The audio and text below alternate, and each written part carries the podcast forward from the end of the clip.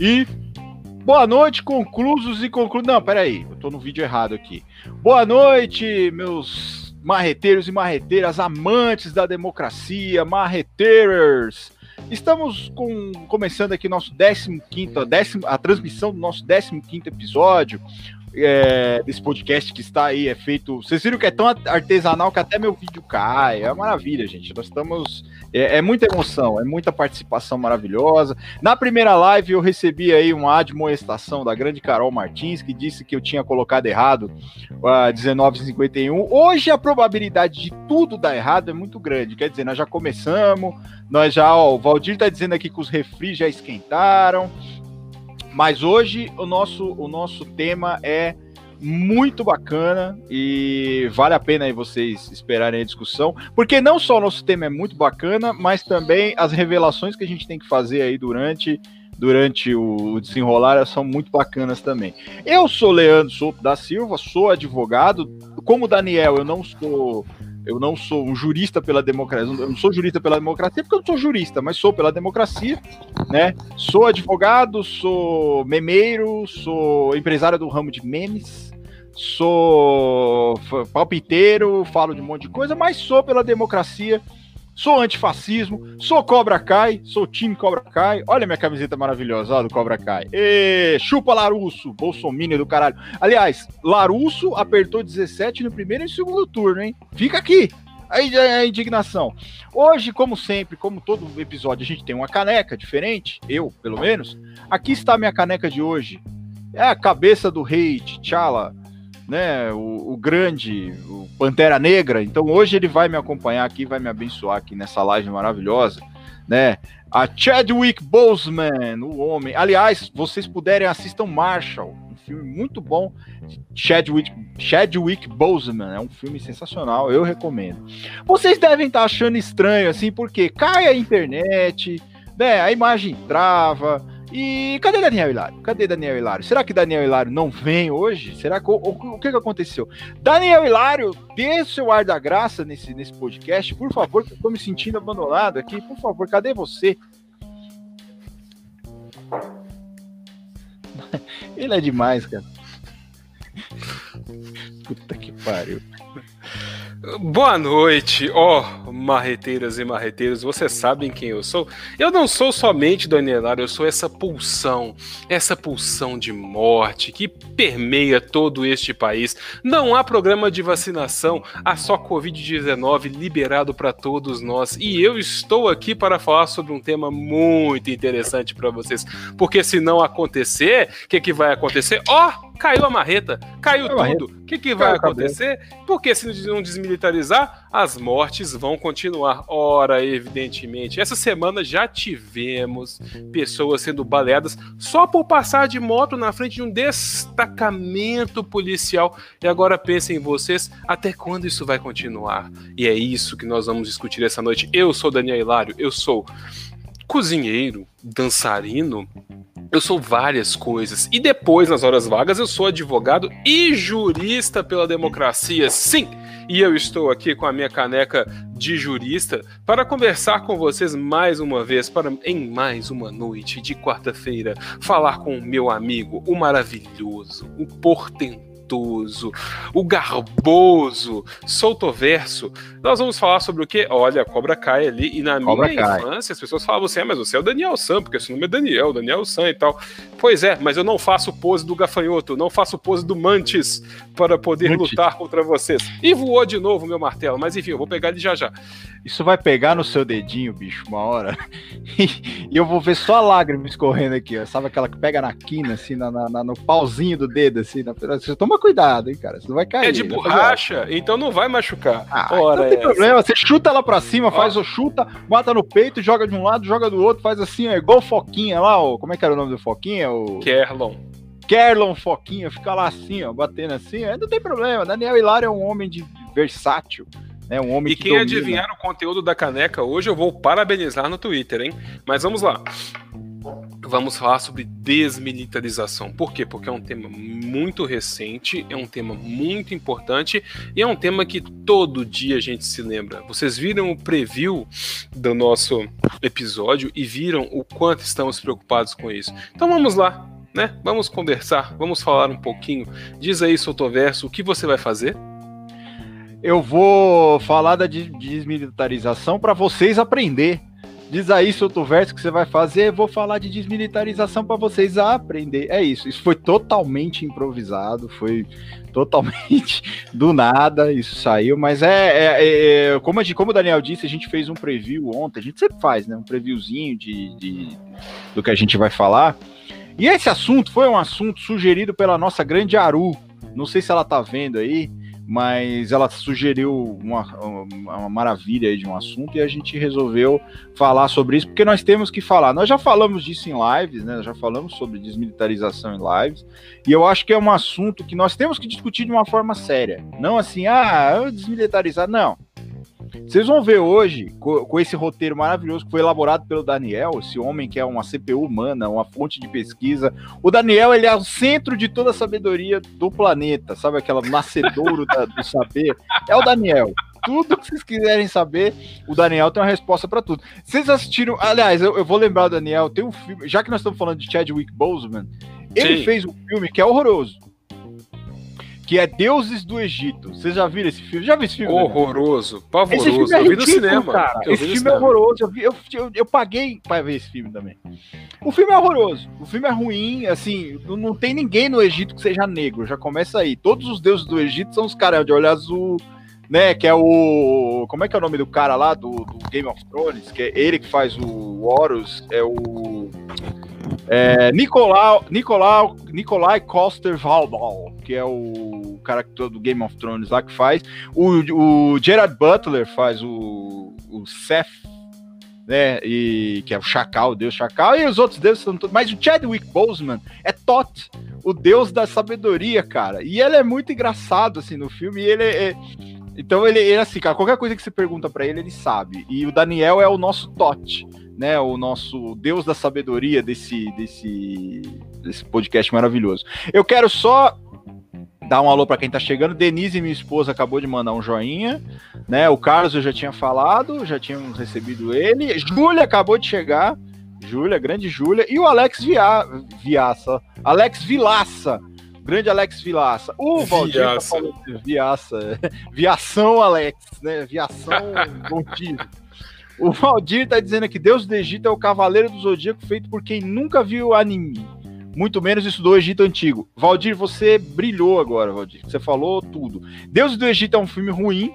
Vale a, a experiência. É, assim, como eu vou te dizer? Como experiência de vida, vale assistir? Vale, não. mas não repita. Não repita.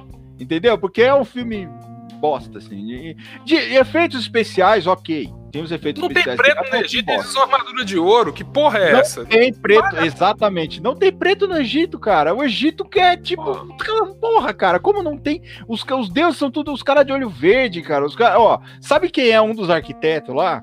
É o Rufus Sedwell. Sabe aquele. Você sabe quem é Rufus Sedwell, né? Aquele cara que tem um olho aberto e fechado, assim. Um cara que, enfim, ele fez os, os, participou acho que de Game of Thrones também, mas o cara é branco, caralho. Porra, não tem ninguém que tem traços egípcios. O filme é, é, é ruim. É ruim. Vale a... Se você tiver tempo para desperdiçar, não faça como eu, que desperdicei dinheiro, paguei para ver esse filme no cinema. Mas é um filme, enfim. Então, eu só queria, eu só fiz essa, essa divagação enorme para dizer que o Daniel é o nosso Tot, nosso Deus da sabedoria. Ele é o homem, ele é a fonte de todo saber, ele é, ele é o homem que de onde brota né, o, todo, toda a sabedoria, né? É, o, o Carlos está falando, deve ser como a Europa é, viu o Egito, né? O Valdir fala, vale como referência se você curte coisas do tipo como diarreia com crise de espirro ao mesmo tempo. Sim, né? Aliás, o cara foi, né? O cara foi. Faz tempo que não tem xiste, né, Daniel? Posso? Posso? Faz tempo que não tem cheat, quando fala xiste, né? Quando Trago fala de Tem Trago cheat também. É engraçado, tem xiste e tem cheat, né? O cara chegou na. O cara tava com muita tosse.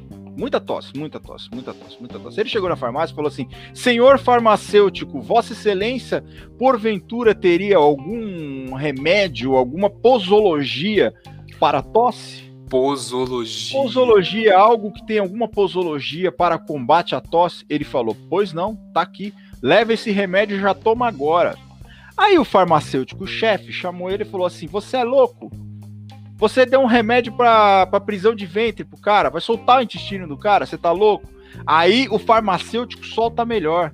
Ele vira e fala assim: Eu quero ver ele tossir agora. Olha aí. Eu quero ver se ele vai tossir agora. Ele vai segurar a tosse da. da, da é, foi horrível. É, então, enfim, Rufus, o que, que é? Rufus está excelente em The Man in High Castle da Amazon. Verdade, Valdir. The Man in High Castle, o Rufus Sedwell tá dando um show, assim. Aliás, é, é, é uma série que vale vocês assistirem. Pra, passa pra, pra Júlia aí. Passa pra Júlia passa aí. Pra Júlia. Passa pra Júlia. Tá, passa pra Júlia. Melhor tá, representação não. do Egito está tá, no clipe. Kate A melhor representação está em Remember the Time de Michael Jackson. I remember the time. Pô, cara, Shaquille O'Neal, pô. Ed Murphy e com Naomi Campbell. Então, não, não está em Kate Perry. O'Neal, não, Shaquille O'Neal não, Magic Johnson, cara. Magic, Magic Johnson. Sim. Está em Remember the Time. É. Não, não Ai, começa com esse negócio de, ah, porque Katy Perry, eu já cantei Katy Perry nesse, nesse, nesse podcast aqui, mas não, não é o caso. Não é o caso. Pô, cara, Remember the Time é sensacional, cara. Ah, aliás, Michael Jackson é muito bom, né? A música do Michael Jackson, né? Se, se a gente ouvir de olho fechado, assim, para as coisas que dizem que ele fez, mas assim, musicalmente Michael Jackson é indiscutível, um dos melhores. Eu tenho uma biografia dele aqui, sabe qual que foi? E um, o biógrafo dele fala, sabe qual que foi o maior problema na história em si? Hum. Foi ele fazer os acordos. Por quê?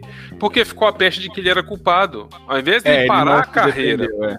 deixar os processos correrem e tentar se defender, ele resolveu pagar somas vultosas em dinheiro é. E aí gerou toda essa dúvida, e claro, né, depois que o cara morreu, fizeram o um documentário na HBO, ah, porque Finding Neverland e tal. Galera, criticar alguém que já morreu é muito fácil. Eu posso criticar o Bon Scott, posso criticar o Brian Jones, eu posso criticar o Fred Mercury. Eles não vão se defender mesmo. Pois é. claro, é. há situações e situações, né? Eu posso criticar Adolf Hitler, porque puta merda, né? Mas enfim, né? Sigamos. Sigamos. Então, hoje nós vamos falar de desmilitarização. Mas antes nós temos perguntas, né, Daniel? Perguntas assim, não, não afetas ao tema, mas que trazem assim um deleite para quem está nos ouvindo, não é verdade? Nós temos perguntas não afetas ao tema e perguntas afetas ao tema que vão chegar no final, mas as não afetas têm uma tem, tem perguntas maravilhosas, assim, gostosas. A afeta ao tema eu não preciso nem dizer porque eu sou suspeito em relação a ela, mas ela vem ao final. As que não são afetas, é, há uma pergunta de Valdir Fumene que está aí, ele diz o seguinte: e esse caso aí do STF em relação a mais uma união estável, o que você acha, Leandro? Eu acho, eu acho, assim, do, do, do ponto de vista do advogado que, que, que milita na área da, da família, eu acho horrível essa decisão, horrível horrível. A gente, def... a gente é mais uma prova de que o judiciário brasileiro ele atua na base do moralismo.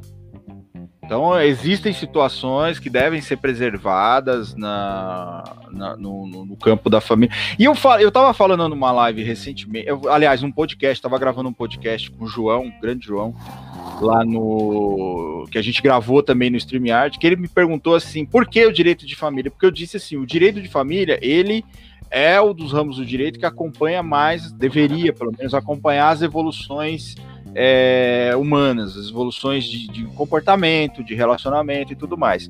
E eu disse para ele que qualquer coisa que muda no, no, no, no mundo tem um reflexo no direito de família. Então, essa decisão ela é exatamente o contrário do que eu disse. Então nós estamos voltando para uma época em que, igual o Carlos falou para a gente hoje no grupo, que amante não tem lar, e eu vi um monte de gente compartilhando isso, falando assim, ah, a decisão foi acertada, tal. Eu respeito a opinião das pessoas, eu respeito. Porque assim, quando a gente advoga no direito de família, a gente tem uma noção de relacionamento totalmente diferente. É óbvio que assim, eu, eu não faria isso, sabe? Eu não teria outro relacionamento, enfim. Eu acho que já dá muito trabalho você você administrar um, quiçá dois. É né? uma questão de confiança, né? É uma vamos, questão de confiança. Vamos... E você disse também uma coisa assim, que é uma questão de confiança, óbvio. Mas pro direito de família, eu sempre falo, direito de família e moral extrema, moralidade extrema, assim, moral, que eu digo assim, não é moralidade, moralidade não tem a ver com moral, né, com, com, com, conservadorismo, vamos dizer assim. O direito de família ele não pode ser conservador. E eu acho que essa decisão do STF, ao contrário de outras decisões que reconheceram a. É, tô fudido, é, já, já vi que vai dar merda. Pra quem, não, tá, pra quem não tá assistindo, Denise acabou de mandar um zoinho para mim. Ou seja, eu vou sofrer as consequências como um cão, diria o grande Renato. Né? Mas o STF ele andou muito bem em algumas decisões, como a equiparação do companheiro ao, ao, ao casado para fins sucessórios, por exemplo, para não fazer aquela diferenciação. Mas eu acho que nessa questão das uniões estáveis simultâneas, primeiro, porque o conceito básico de, de união estável para o direito de família, ele não pressupõe o dever de fidelidade.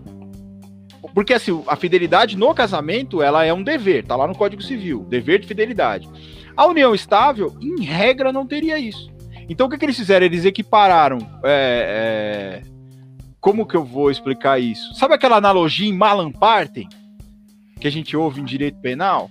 Então eles, eles equipararam a, a, união estável ao casamento em malampartem. É óbvio que isso pode acontecer, é uma decisão do Supremo, e é uma decisão liminar ainda, que não foi. É, é, uma, é um, na verdade, é um reconhecimento de repercussão geral. Repercussão geral. Não é um julgamento definitivo ainda. Então eles só re reconheceram que há repercussão geral, se eu não me engano num recurso extraordinário, mas a decisão ainda vai sair.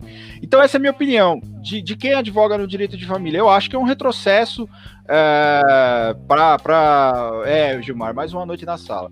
Eu acho que é um retrocesso para o direito de família. Eu acho que. Em, porque nós temos realidade. Da mesma forma que nós temos hoje multiparentalidade, nós temos é, é, múltiplos vínculos é, de, de, de, Nós temos é, pluriamor, por exemplo, poliamor, vamos dizer assim. Né? É óbvio que, como eu já disse em outro episódio, o Daniel também levantou essa questão. A gente tem que ter noção, assim, às vezes a pessoa sabe, às vezes o outro sabe que existe um outro relacionamento e tudo mais. Isso tudo tem que ser analisado no caso a caso. Mas eu acho que o Supremo dar um passo para trás, assim, é um pouco perigoso para o direito de família. Enfim, minha opinião. As minhas questões sobre esse caso são mais legislativas do que do meramente direito de família, porque eu não advogo na área de direito de família. Mas assim, a nossa legislação é muito estanque nesse ponto. Eu acho que o STF, STF né? Muito bom. O STF ele avançaria muito, claro, seria bom se ele avançasse no sentido de, de dividir as pensões, como ele faz com relação a, a, a, divórcio com pensão alimentícia e união estável a posteriori, ou dois casamentos com um com pensão alimentícia com divórcio e o próximo casamento a pessoa falece mas ele talvez infringiria a legislação e ele deveria cobrar do legislador uma, uma solução sobre isso, porque a legislação de hoje é estanque. A legislação brasileira hoje é monogâmica, infelizmente. Ela é monogâmica. Sim, sim. Ela fala: olha, sim. se tá casado, a pensão é para quem era esposa. Se tem união estável fora do casamento, com um casamento ativo, digamos assim, né? Casamento ativo, passivo, o que seja com casamento ativo, não, não, assim, um exclui o outro. E, e, na questão da pensão por morte, um vai excluindo o outro é, de cima para baixo. Então vem casamento, união estável, aí vem filho, aí vem filho maior inválido, filho menor, filho maior inválido, filho com deficiência, e por aí vai. Depois pega pai, mãe, irmão. Então, assim, a gente tem uma fila ex excludente, digamos assim que vem de cima para baixo. Então, assim, talvez fosse o ponto de o STF. Não sei se deferir seria importante, mas talvez falar falar que tipo não podemos fazer isso porque a legislação nos proíbe e pressionar o legislativo para que a legislação no legisla o legislativo altere a legislação e ponto. Hum. E aí você tem inclusive um ponto mais seguro para partir nesse, nessa questão, né? Para que no futuro os próprios órgãos possam deferir a divisão da pensão entre esposa e companheira sem que seja necessário levar ao judiciário, porque aí você atola o judiciário de ações, porque aí não vai ser só uma ação com isso, você vai ser uma, não, duas, não. três, quatro, cinco, vinte mil ações, e o judiciário vai ter que ficar dando provimento atrás de provimento, atolando a sua, a sua própria questão, vai ter que criar uma súmula vinculante sobre isso, e é, não temos é. legislação. Então, talvez é. fosse o caso do STF. Tudo bem, vamos indeferir hoje. mas a posteriori vamos conversar com o legislativo a ponto de o legislativo trazer uma alteração legal para que isso se conforme a, é, a, a sociedade brasileira de é. hoje e de ontem, né? Porque já era assim, né? É, é, a gente tem muitos diplomas, é, muitos projetos de lei, assim, na, nessa parte de direito de família, que estão tramitando há muito tempo. O IBDFAN tem uma, um, um projeto de lei que chama Estatuto das Famílias, que está tramitando no Congresso ainda. Sim. Está longe de ser aprovado, mas traz muitas mudanças. Por exemplo, o reconhecimento de família, que a família não seja aquela família pai-mãe. Então, te, você tem um conceito é, do afeto na família, não de, de, pessoas de sexo oposto com filho, filha, isso é família. Não, o conceito de família hoje em dia ele é, ele é muito plural, ele é muito diferente. Mas eu acho assim, eu concordo com você. Eu acho que o Supremo, o Supremo ultimamente ele tá invadindo muita, muita, ele tá fugindo um pouco. É óbvio, a gente tem um governo completamente lunático. É, isso que tá aí né? É um cara completamente lunático, ele toma umas decisões assim que, que às vezes a gente, a gente, nós somos advogados, a gente tem que parar e pensar o seguinte: nós vamos defender o errado mesmo, que é tipo o Supremo invadir a esfera de competência do executivo, por exemplo. Então a gente também fica numa sinuca de bico, a gente vai defender o que juridicamente é indefensável, ou a gente vai defender que, que, se derrube um plano de governo que foi feito lá atrás, mas que vai contra diversos outros, outros projetos. Eu estou dando um exemplo específico dessa alíquota para importação de arma, por exemplo, zero alíquota para importação de arma. Do ponto pois. de vista jurídico, do ponto de vista jurídico, isso é um plano de governo. No plano de governo, o su, supostamente o judiciário não poderia ingressar. Então há muita crítica sobre isso. É óbvio que é um plano lunático, um, um plano de governo genocida, fascista, vocês chamam do que vocês quiserem. Mas eu falando como advogado, e eu não sou especialista em direito tributário também, né? É óbvio, eu odeio direito tributário, detesto direito tributário. Mas isso aí já envolve direito constitucional. Então, o que o Daniel falou é importantíssimo. O Supremo tem que chegar uma hora e falar assim, gente, nós não somos legisladores. Mas o que, que, eu, o que, que eu acho, Daniel? Eu acho que a tendência do Supremo é, na verdade, cada vez mais dizer: nós somos legisladores. O que a gente está vendo do Supremo é isso. O Supremo está fazendo, está criando situações por omissão legislativa, por mora legislativa, como a gente diz. O Supremo está criando situações e ele está ficando perigoso.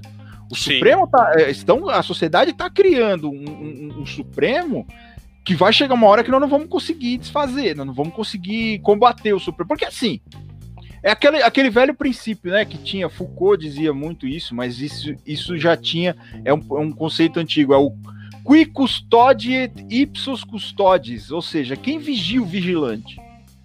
Né? Se a gente tem um, um, um, um judiciário assim que legisla, quem vai controlar o judiciário? Exatamente. Né? Montesquieu trouxe aquela questão da separação de poderes tal, mas assim, freios e contrapesos o executivo controla o judiciário, de, de, de, numa esfera de, de atuação, não em tudo.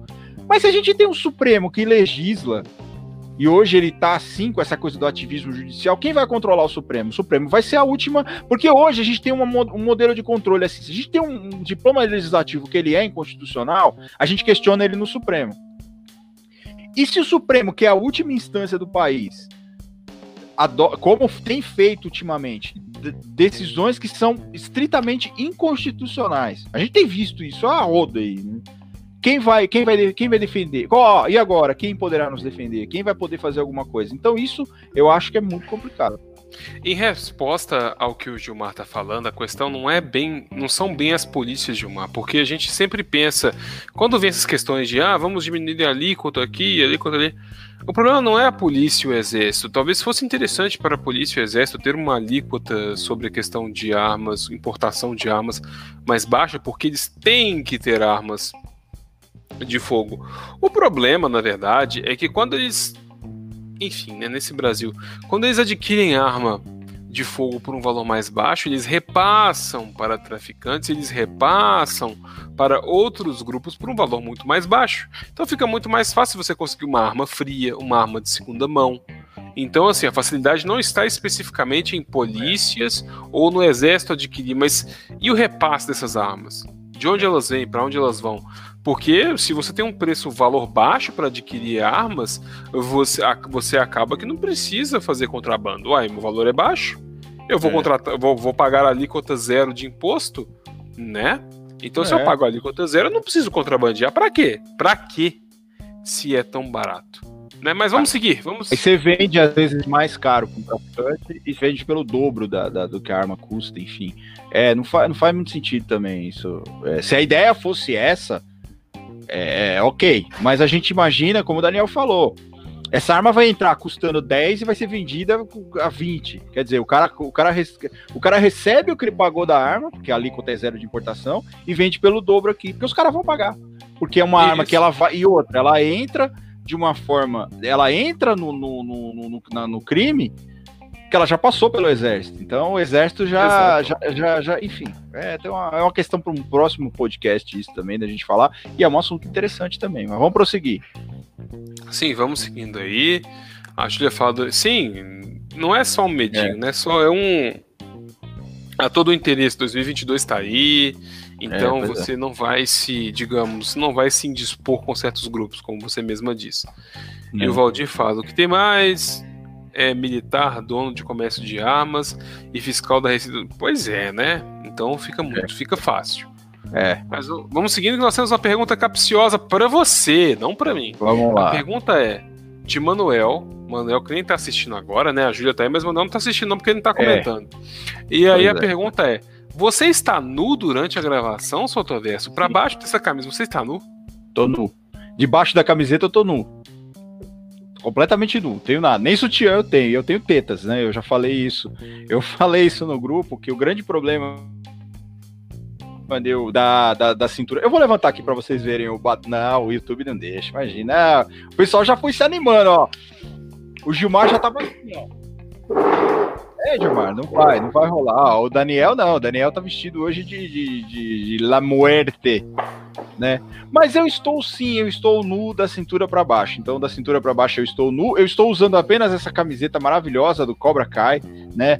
Strike hard, strike first, strike hard, no mercy, né? Porque Johnny Lawrence tinha razão. E Larusso era um cuzão, votou 17 no primeiro e no segundo turno, né? Uh, mas estou respondendo Manoninho. O Valdir pergunta aqui: Where is Manoninho? Manoninho tá na hora do soninho dele agora. Agora é o quê? 8h35? Tá na hora do soninho de Manoninho, né?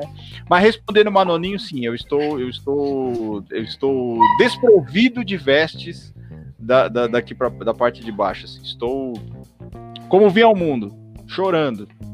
Imagina o cuecão. Então vamos é. seguindo, porque ah, eu não vou responder. Eu já, eu já, eu já eu respondi. Bunda, eu tô com a bunda, sabe quando você dorme assim, no, naquele sofá de couro? Que você acorda de madrugada naquele calorão, que você, quando você levanta assim, ele solta da pele, ele faz até assim, ó. Eu tô desse jeito sentado na cadeira aqui com a, com a, com a bunda, assim, total. Minha mãe tem um nome ótimo para isso, chamada bunda lisa. Minha bunda lisa. Exatamente. Mas vamos, vamos seguindo, porque Carlos Cantadas pergunta: no caso da música de Thierry, Rita, se Thierry tirar a queixa contra a Rita, ele não precisa, ela não precisará responder à justiça pelo crime de tentativa de homicídio ou lesão corporal? Primeiro eu quero saber quem é Rita e quem é Thierry. Você não viu o grupo hoje e não ouviu a música, pô? Eu vi o grupo, mas eu não ouvi a música. Eu não ouvi a música. Sinceramente, ó, eu tenho que me penitenciar aqui. Não sei who the hell is Rita, who the hell is Thierry. Não sei. Não sei, desculpa, eu estou me, me, me, me, Mas eu acho que rolou uma agressão, uma tentativa de homicídio aí. Pelo que me parece, pelo que me consta. É isso? Sim.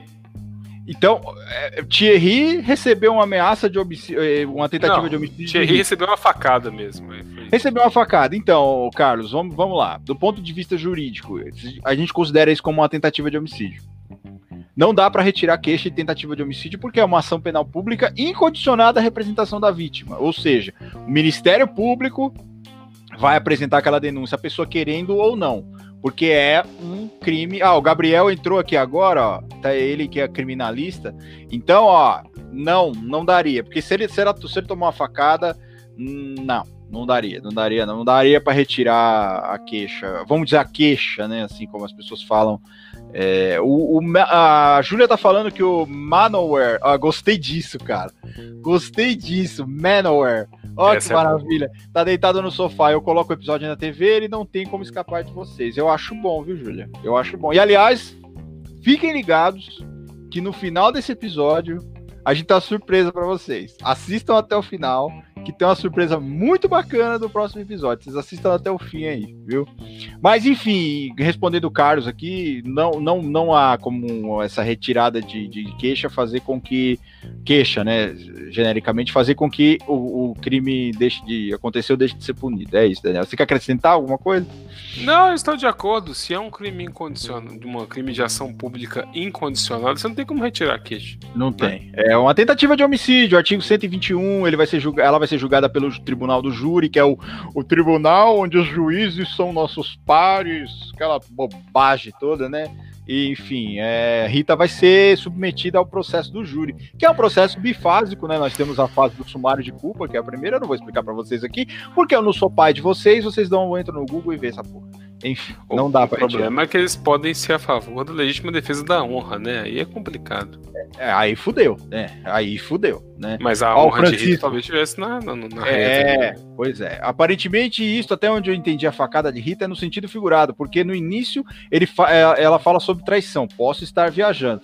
Francisco, se você que ouviu a música tá viajando, imagina eu, meu amigo, que nem sei o que se passa lá. Mas enfim, se a gente considerar isso uma facada, a pessoa tomou uma facada. O Daniel vem me dar uma facada. Na broderagem. Daniel vem assim, chega, põe, tome. Por quê? Porque é broderagem, broderagem. Daniel tentou me matar. Cheirão de gume no ar. É, Cheirão exatamente. de gume no ar. Cheirão de gume no ar, aquela sem neuras. Uma facada sem neuras entre sem dois parceiros, entre dois brothers. Sou viciado em facada. Daniel chega, sou viciado em facada. Me dá uma facada. Daniel vai ser levado ao, ao julgamento pelo júri de seus pares né? Então, se ele chegar e falar assim, olha, eu tô. Não, se eu chego e falo assim, Daniel, gosto muito de você, então eu vou lá na delegacia, vou falar que não pegou nada, foi só uma broderagem. Não, né? Você não me matar, não, não, tem dessa, não tem dessa. Então ele vai, vai a júri. Mas, Francisco, eu não ouvi a música, eu não sei do que você tá falando. Eu só tô analisando assim, tô dando palpite. Eu tô igual aqueles cara que adora dar palpite em processo que não viu, sabe? Na internet, no Twitter. O famoso eu, o Daniel odeia isso e eu vou falar porque ele odeia. O famoso tribunal de Twitter. Vai né? se fuder. Suprema Corte do Twitter. Daniel adora isso. Então, o pessoal da Suprema Corte do Twitter adora isso. Então eu tô Pode falando... saber você, pessoal, que fica aí inventando. Ah, Suprema Corte do Twitter, jurisprudência do Twitter, Ordem dos Advogados do Twitter. Eu odeio você. Sabe por quê? Porque todo e qualquer grupo em rede social tem que ter anarquia, não tem que ter hierarquia. Ah, porque vamos criar isso, vamos pôr um presidente, vamos colocar um governador, vamos colocar um conselho, tal. Colocou o conselho da merda merda. E eu vou dar um recado direto para essa tal de ordem dos advogados do Twitter. Eu vou falar uma coisa com vocês. Eu fiquei dois dias aí. Quando começaram a discutir sobre cabelo bom e cabelo ruim, eu saí, porque vocês são racistas. Racistas. O meu cabelo, esse cabelo, é maravilhoso. O cabelo de Sotoverso, apesar de ralo aqui em não cima, existir. é maravilhoso, porque é ele existe na lateral. O cabelo da Júlia é maravilhoso, o cabelo do Carlos é maravilhoso, do Gabriel é maravilhoso, do Francisco é maravilhoso. O cabelo de vocês que falam de cabelo bom e cabelo ruim, ah, é porque eu acho que cabelo crespo é ruim. Vão a merda. Eu odeio vocês e eu espero que vocês se arrependam e muito disso no futuro. E eu nunca mais volto a falar disso. Fim de papo. Away. Eu não falo do, da OAT por um motivo simples. Meu advogado me disse que não é para eu falar. Porque não sei se, se, se, Porque assim, a OAT existia até um dia. E esse foi um episódio extremamente lamentável, que eu concordo com o Daniel. E no outro dia ela parou de existir. Então. A gente tinha, tinha 300 pessoas no grupo, aí no outro dia as pessoas decidiram que era para ter 15. Então, enfim. Mas meu advogado me disse que eu não, é, não deveria falar sobre isso, então não vou falar sobre o AT. Mas eu concordo com o Daniel, é óbvio. Se for para defender alguém, defende o Daniel, sempre. É, a facada numa banda ou na outra, o Valdir tá falando aqui, como Sim. neto, né? Ah, a Carol tá falando que viu vítima, é, viu, eu já vi vítima que testemunha para, para a defesa falando que a facada foi por causa de bebedeira e são amigos. É, broderagem, né? Broderagem do Gume né, Daniel? É, vamos adiante, Daniel. Tem mais perguntas? Temos uma pergunta dele. daquele homem que em vacaria só tem ele para mim. Mas Fabrício fez uma pergunta bem capciosa, ele perguntou para você. Deixa o que é falar, melhor? Deixa eu, só, deixa eu só ler essa, pergunta, essa coisa da Denise aqui. Sim. A OAT é uma instituição falida. Enfim, minha esposa, senhoras e senhores. Mas vamos à pergunta. Fabrício Borga pergunta para você, Leandro. Fabrício Borga também é do seu signo de gêmeos. Zorionara faleceu essa semana, pessoal. Vocês não conhecem Zorionara? É, eu não sou de gêmeos, Daniel. Eu, eu sei que você não é, mas eu, eu sou, então pronto. ah, então... Tá Zorionara é uma, é, é uma pessoa horoscópica brasileira, radialística, muito importante nesse país. Exatamente, né? Lindamente tratado como Soul Glow. Justamente, Soul Glow é maravilhoso. Inclusive, eu, eu lavei os meus cabelos, eu hidratei os meus cabelos, eu usei máscara e ativador de carne nos meus cabelos hoje. Mas eles estão guardados aqui. Mas vamos lá. Zorionora era uma personalidade horoscópica brasileira e ela faleceu essa semana. Assim como, né, infelizmente, isso é. E pode saber que se, se, ela, se for a mesma que eu tô falando, sua cliente faleceu, Gabriel, infelizmente. Mas vamos lá. Fabrício Borga pergunta: O que é melhor, Sotoverso? Avatar 2 ou Legião Urbana? Essa pergunta é maravilhosa. Avatar 2 ou Legião Urbana? O Sim. chute no saco é opção, ou, ou, Fabrício, ou não? Eu não posso. Tipo, a morte não é uma opção? Ou não? Eu ainda fico com Avatar 2, cara, que eu acho que assim, os, os, os fãs de Avatar são menos xarope que os fãs de Legião Urbana, eu acho. Né, eles não. Enfim, eu, eu, eu, acho que é Avatar 2 eu ficaria. Mas eu ainda preferia tomar um chute no saco. Preferia. Na, na, bola esquerda ainda, se vocês puderem, que é a bola que dói mais é a esquerda, viu? Isso é comprovado. Já tem estudo falando que a bola que dói, mas por isso que todo mundo fala meu ovo esquerdo, meu ovo esquerdo, porque o ovo esquerdo é o mais valioso. Então é o que dói mais. É, então, todo mundo fala, ah, meu ovo esquerdo, meu ovo esquerdo, meu ovo esquerdo. Eu, eu, eu fiz um estudo, eu, eu, analisei vários tipos de ovos, ah, esquerdo sim. e direito.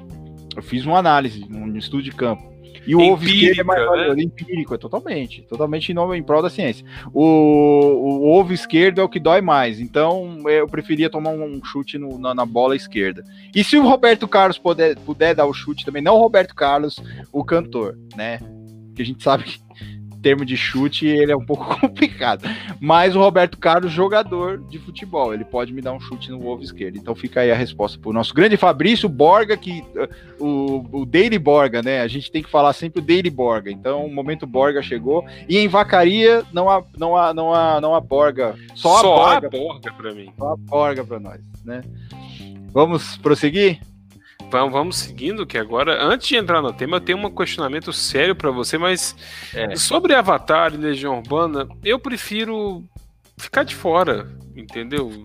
Não, não me... fora dessa. Inclua fora dessa, não quero saber esses, esses papos difíceis. Inclusive, sobre Legião Urbana, eu tenho que fazer uma denúncia e um merchan aqui para uma pessoa que eu admiro muito no Twitter, que é o Tanto Tupiaçu, e ele tem um, um, um, podcast chamado é, Um Conto e Tanto. É bem interessante, teve a primeira temporada sobre contos de terror e suspense e tal, mas tem um episódio que é um episódio atemorizante, porque é um episódio na praia, e toca ao violão acústico, sem cantoria, pais e filhos de Legião Urbana. Eu passei mal na hora que eu ouvi. Eu ouvi, eu falei, o que, que é isso? Eu comecei a gritar aqui em casa, rolei no é chão. Desesperador. É Não, eu, eu, eu, eu, furei meus tímpanos, foi horrível, foi horrível. Foi horrível. O Tanto é um cara espetacular, cara. Ele é um cara, além de muito inteligente, ele é uma pessoa fantástica, assim. Sigam tanto o Piaçu, tanto Tupiaçu, Tupiaçu, né? Tupiaçu no, no, no, Twitter, que ele, ele sempre coloca esses. E ele faz umas threads também, né? Ele sim, sim, verdade. Contando os causos. Ele é um cara muito. Ele é um cara fantástico. Sigam ele aí que vocês não vão se arrepender, não. E eu tenho uma pergunta para você que você pediu para eu fazer. Enquanto sim. você responde ela, eu vou ali. Mas eu quero, eu quero que as pessoas saibam de você uma coisa muito importante, Leandro. E Paulo Coelho? E Paulo Coelho? É, Paulo Coelho, vamos lá. Eu tava conversando com o Daniel ontem, quando a gente tava gravando, e eu falei, mano, tem uma história foda pra gente contar no podcast, que é sobre Paulo Coelho. Por quê? Porque quando eu era templário ainda, eu era fã de Paulo Coelho. Era o meu escritor preferido, assim. Eu ouvia, eu lia é, o, o, Como é que é o nome daquela porra daquele livro dele? Caralho, esqueci agora o que o do cara lá, o alquimista. aquela porra daquele livro. Eu li na escola, o professor passou assim, falou: ah, lê essa merda aí, faz uma resenha e já era. Mas eu fiquei doido. Eu fiquei doido, que eu achava que, assim, eu adorava Paulo Coelho, Paulo Coelho, eu era um templário. E aí eu li o Diário de um Mago, que era um livro assim, nossa, o caminho de Santiago e aquela coisa. Não, Mactub é uma bosta, viu, Alex? É um dos piores livros que eu já li. Agora, o Diário de um Mago é um livrinho mais ou menos. Eu era Paulo Coelho, assim, sabe? Eu era aquele cara que eu, eu, eu guardava. Não é, na época não tinha rede social ainda, porque eu era adolescente, era moleque, né? Aí ele. E a, a Natália tá dizendo, a Carol tá falando que tem foto com o Paulo Coelho. E a Natália soltou uma melhor aqui, ó. O plagiador do livro da Rosa Cruz. Sim, né? E, e, eu gostava muito de Paulo Coelho, então eu, eu era, eu era, quando eu era templário ainda, eu achava que eu tinha que lutar no caminho de Santiago de Compostela, que eu ia com as cruzadas para lá e eu ia encontrar um amor no meio do deserto, como encontrou o menino lá do, do, do Alquimista, que é um livro, sinceramente, gente, ó, na boa. Vou falar para vocês aqui, nós estamos falando, mas o Alquimista é um livro bosta, bem bosta, bem bosta, bem bosta. Bosta, bosta, bosta, bosta. É uma história manjada, você sabe o que vai acontecer no final, enfim, bosta, bosta. Mas eu gostava, eu achava bacana, assim, eu era templário. Eu já fui, então, assim, recapitulando, porque vai ter mais revelação nesse podcast, eu já fui templário. Eu parei pra, de ser templário para ser satanista. Aí parei de ser satanista, voltei a ser templário, que foi nessa época que eu descobri Paulo Coelho. E eu fui Clansman também. Eu fui. Eu fui escocês, libertador da Escócia. Mas tem mais. Ah, ouçam esse, esse, esse podcast até o fim. Que vai ter mais revelação aí da minha adolescência. Mas era Paulo Coelho, eu gostava de Paulo Coelho. Hoje eu acho besta. Na, na mesma época, eu, eu, eu, eu tava aprendendo a tocar violão tal, eu ouvia muito Legião Urbana, e eu achava bonito misturar Legião Urbana com Paulo Coelho. Era uma mistura maravilhosa, só pior do que Arcângelos, assim, porque Arcângelos né, é um negócio maníaco, né, mais, mais louco, assim. Mas eu achava bonito, e eu, foi aqui essa época, lembra que eu falei que eu comecei a usar camisa social? Foi nessa época, eu ia pra escola de camisa social, cara. De manga curta por dentro da calça.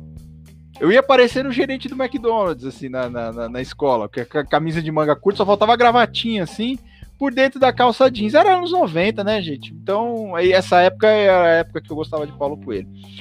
Não recomendo, Paulo Coelho. É, tem minha, ó, o Alex estava dizendo que tem as contraindicações a Paulo Coelho desde o tempo de Raul Seixas. Sim, loucaço, dois loucaços, dois loucaços. É, quem está falando aqui? O Herbert está dizendo Paulo Coelho é muito desse, exatamente, exatamente. Paulo Coelho é chapado. O Daniel Hilário está me perguntando se eu librida. Daniel Hilário, respondendo para você, não librida, porque também tudo tem limite nesse mundo. O Valdir tá perguntando se eu sou fã de My Chemical Romance. Não, mas eu já fui fã de Nickelback. Eu já fui fã de. Eu já fui fã de Creed, cara. Eu vou fazer um disclaimer aqui. Vou fazer um hum. disclaimer. Hum. O show do Nickelback é até legal. Até. Legal. Quando você é. fala um até, é porque é o seguinte: é aceitável. Agora, My Chemical Romance tem uma música que tem o nome da minha irmã, que se chama Helena. Minha irmã tem 17 anos. É uma adolescente extremamente bem sucedida em sua vida, mas é uma pessoa que fica no Twitter reclamando de várias coisas. Então, vocês me virem conversando com uma adolescente chamada Helena no Twitter, é a minha irmã. E é, ela Helena. tá sempre muito chateada. Não, Helena Gomes, ela não usa Hilário. Ela usa oh. Helena, ela é arroba Helena Gomes X. Helena Gomex. É, Gomex. Ela é, ela é Gomex. Ela é uma pessoa que fica ali reclamando o dia inteiro, mas tem tudo e tal. Tem uns casos de namoro dela muito engraçados que eu rio todo santo dia quando eu lembro. Mas ela tá lá. Mas assim, My Chemical Romance tem uma música legal. Que é, que é o nome da minha irmã. Ah, mas eu gosto de outras. Bom, paciência, você pode gostar do que você quiser. Eu acho essa interessante. E o show do Nickelback é até legal, mas os discos são cansativos. Cansativos. Eu, eu, ah, o, o, Gabriel tá dizendo que meu passado só piora. Sim, Gabriel, só piora meu passado. O pessoal tá falando que eu sou fragmentado. Nickelback e Creed, eu tava no Acho que a galera já sabe, nós gravamos um CDzinho, tá? Era um CDzinho de romance, era amor, era música de amor. Sim, Sim, eram quatro caras que tinham acabado de tomar uma bica da, das namoradas, os quatro ao mesmo tempo. E a gente ficava o domingo lá, que a gente não poderia ir pra casa da namorada, porque a gente não tinha namorada, a gente tinha tomado uma bica. A gente ficava lá fazendo música. Era um. Assim, vamos dizer que era uma mistura de Mr. Big, que é mais trabalhado, que o guitarrista tocava muito bem, com The Cure e Legião Urbana. Cantado em português. Que acabava dando. Era sapatênis. Era uma banda. Eu tive banda sapatênis já, já tive. Já tive banda sapatênis. Ah, o Gabriel tá falando que vai ter que me sacrificar depois dessas revelações. Gabriel, tem coisa pior pra vir ainda, viu? Eu, se você esperava um pouquinho e já ia molando a faca, porque, né? Uh, uh, se, se, já foi fã do Creed, no mínimo escutava Bush. Sim, escutava Bush. É, quando eu fazia aula de guitarra, Bush estava no topo. Sim. Bush é massa demais. The Chemicals é. Between Us. Pera aí, não, não começa é. não, Alex. Não começa não, que The Chemicals Between Us é maravilhoso. Mas tem uma banda pior, tem uma banda pior que essas todas, Wallflowers. É, é, é, é o cu da, da, da, da Joaninha, cara. Wallflowers que é isso? Que não começa a me insultar nesse podcast, não é porque o Wallflowers, não sei o quê, porque. Não, não vem me insultar, não. Mas continua o seu caso aí, depois eu. eu não, mas o Wallflowers é ruim, cara. O Wallflowers é o filho do. do... Como é que é o nome do Bob Dylan? Bob Dylan, é, o filho do Bob Dylan, é o Jacob Dylan. Sim. É uma banda ruim. É uma banda ruim. É um Chili não. Peppers drogado. É um Chili não, Peppers. Não, porque não tem nada a ver com Chili Peppers. Chili é um Peppers chili... é horrível. Na moral, é o Chili Peppers com o Rivotril, cara. A melhor música do Red Hot Chili, Chili Peppers, Peppers é bom. Não fale mal de Chili Peppers. É uma cover do Steve Wonder. É a melhor música do Chili Peppers que é Higher Ground, que é uma cover do Steve cara, Wonder, que é maravilhoso. Chili Peppers é bom demais, cara. Você que não, não ouviu, É foda, essa música é da hora. Tá, eu me, eu me calo, que você tem eu, eu, eu, sumiu teu som. Sumiu teu som. Cadê o som eu, Daniel? Eu desliguei meu som, porque você tem que continuar não, contando a história. Favor, eu jamais caçaria isso. Não, mas é Paulo Coelho. Não, eu desliguei, eu tenho um botãozinho aqui, ó. Não, tudo bem, mas o senhor volte, por favor. Wallflower é horrível, nunca ouvi. Wallflowers é, é ruim, Gabriel, é ruim. Mas você tá, tem que ouvir. É... Qual a moda que nós falamos semana passada, Daniel? Eu tô com problema sério de memória, cara. Horrível, horrível, horrível. Né, você tem que ouvir, não é uns e outros, não, é a banda que a gente falou do. Caralho, eu tô, eu tô, tô com problema sério de memória, cara. Que o, Daniel, você tem que me ajudar, cara. Você tem que me resgatar. Você tem que ouvir tá... Paralamas do Sucesso. Paralamas do Sucesso. Tem que ouvir Titãs, Cabeça Dinossauro. Não, não, Titãs eu não recomendo. Titãs eu Olha acho lá, olha, olha o Rage aí. Não, Plebe Hood, Plebe Hood. Plebe Hood, muito bem. É, olha o cara do Dream Theater falando da banda dos outros. É, não tem moral, Herbert. O Herbert falou. Bom, o Herbert falou tudo. Depois dessa, eu reservar-me-ei ao silêncio. Né? Reservar-me-ei ao silêncio. Tem que ouvir Plebe Hood. Vamos prosseguir, Daniel, senão nós vamos ficar aqui brigando por banda até. O nosso tema hoje, então, é desmilitarização. Por quê? Porque, como a gente vê todo dia aí, nós temos matérias em que pessoas são massacradas, mortas, destruídas pela polícia militar, ou seja, justamente por aqueles que deveriam proteger essas pessoas, porque em tese, né, se há uma polícia, se há uma, uma política de segurança pública, as pessoas não deveriam morrer na mão desses seguranças públicos, evidentemente. E aí vamos começar de onde? Do início. O que é militarizar? Bom, militarizar é uma questão muito simples. Militarizar é dar uma organização ou estrutura militar a um órgão, a um povo, a uma situação específica. Então, no Brasil, de onde surgiu a Polícia Militar? A Polícia Militar surgiu desde lá da questão do Império. Não havia Polícia Militar naquela época, tá, gente? Chegou com Dom João VI uma guarda real. E aí aumentou-se essa guarda real. É, quando eles já estavam aqui, o Brasil foi elevado né, à condição a Reino Unido, a Portugal e Algarves. E eu sempre utilizo essa expressão Portugal e Algarves com, qualquer, com, com, várias coisas, inclusive porque há aquela que domina todo o meu corpo, Portugal e Algarves. Vocês já sabem disso, eu falei isso no último episódio. O Leandro tá ali com a cara tipo. Mas hum. o senhor não vai fazer como Dom João VI que fugiu de Portugal e Algarves com medo de Napoleão, não, né? O senhor não vai fazer domina... isso. A dominação não é minha, né? Eu sou o dominado, é, então. Eu é dominado, é. O senhor, Enfim. então. Então o senhor, o senhor, na verdade, o senhor é Portugal e Algarves. É exatamente, verdade. exatamente.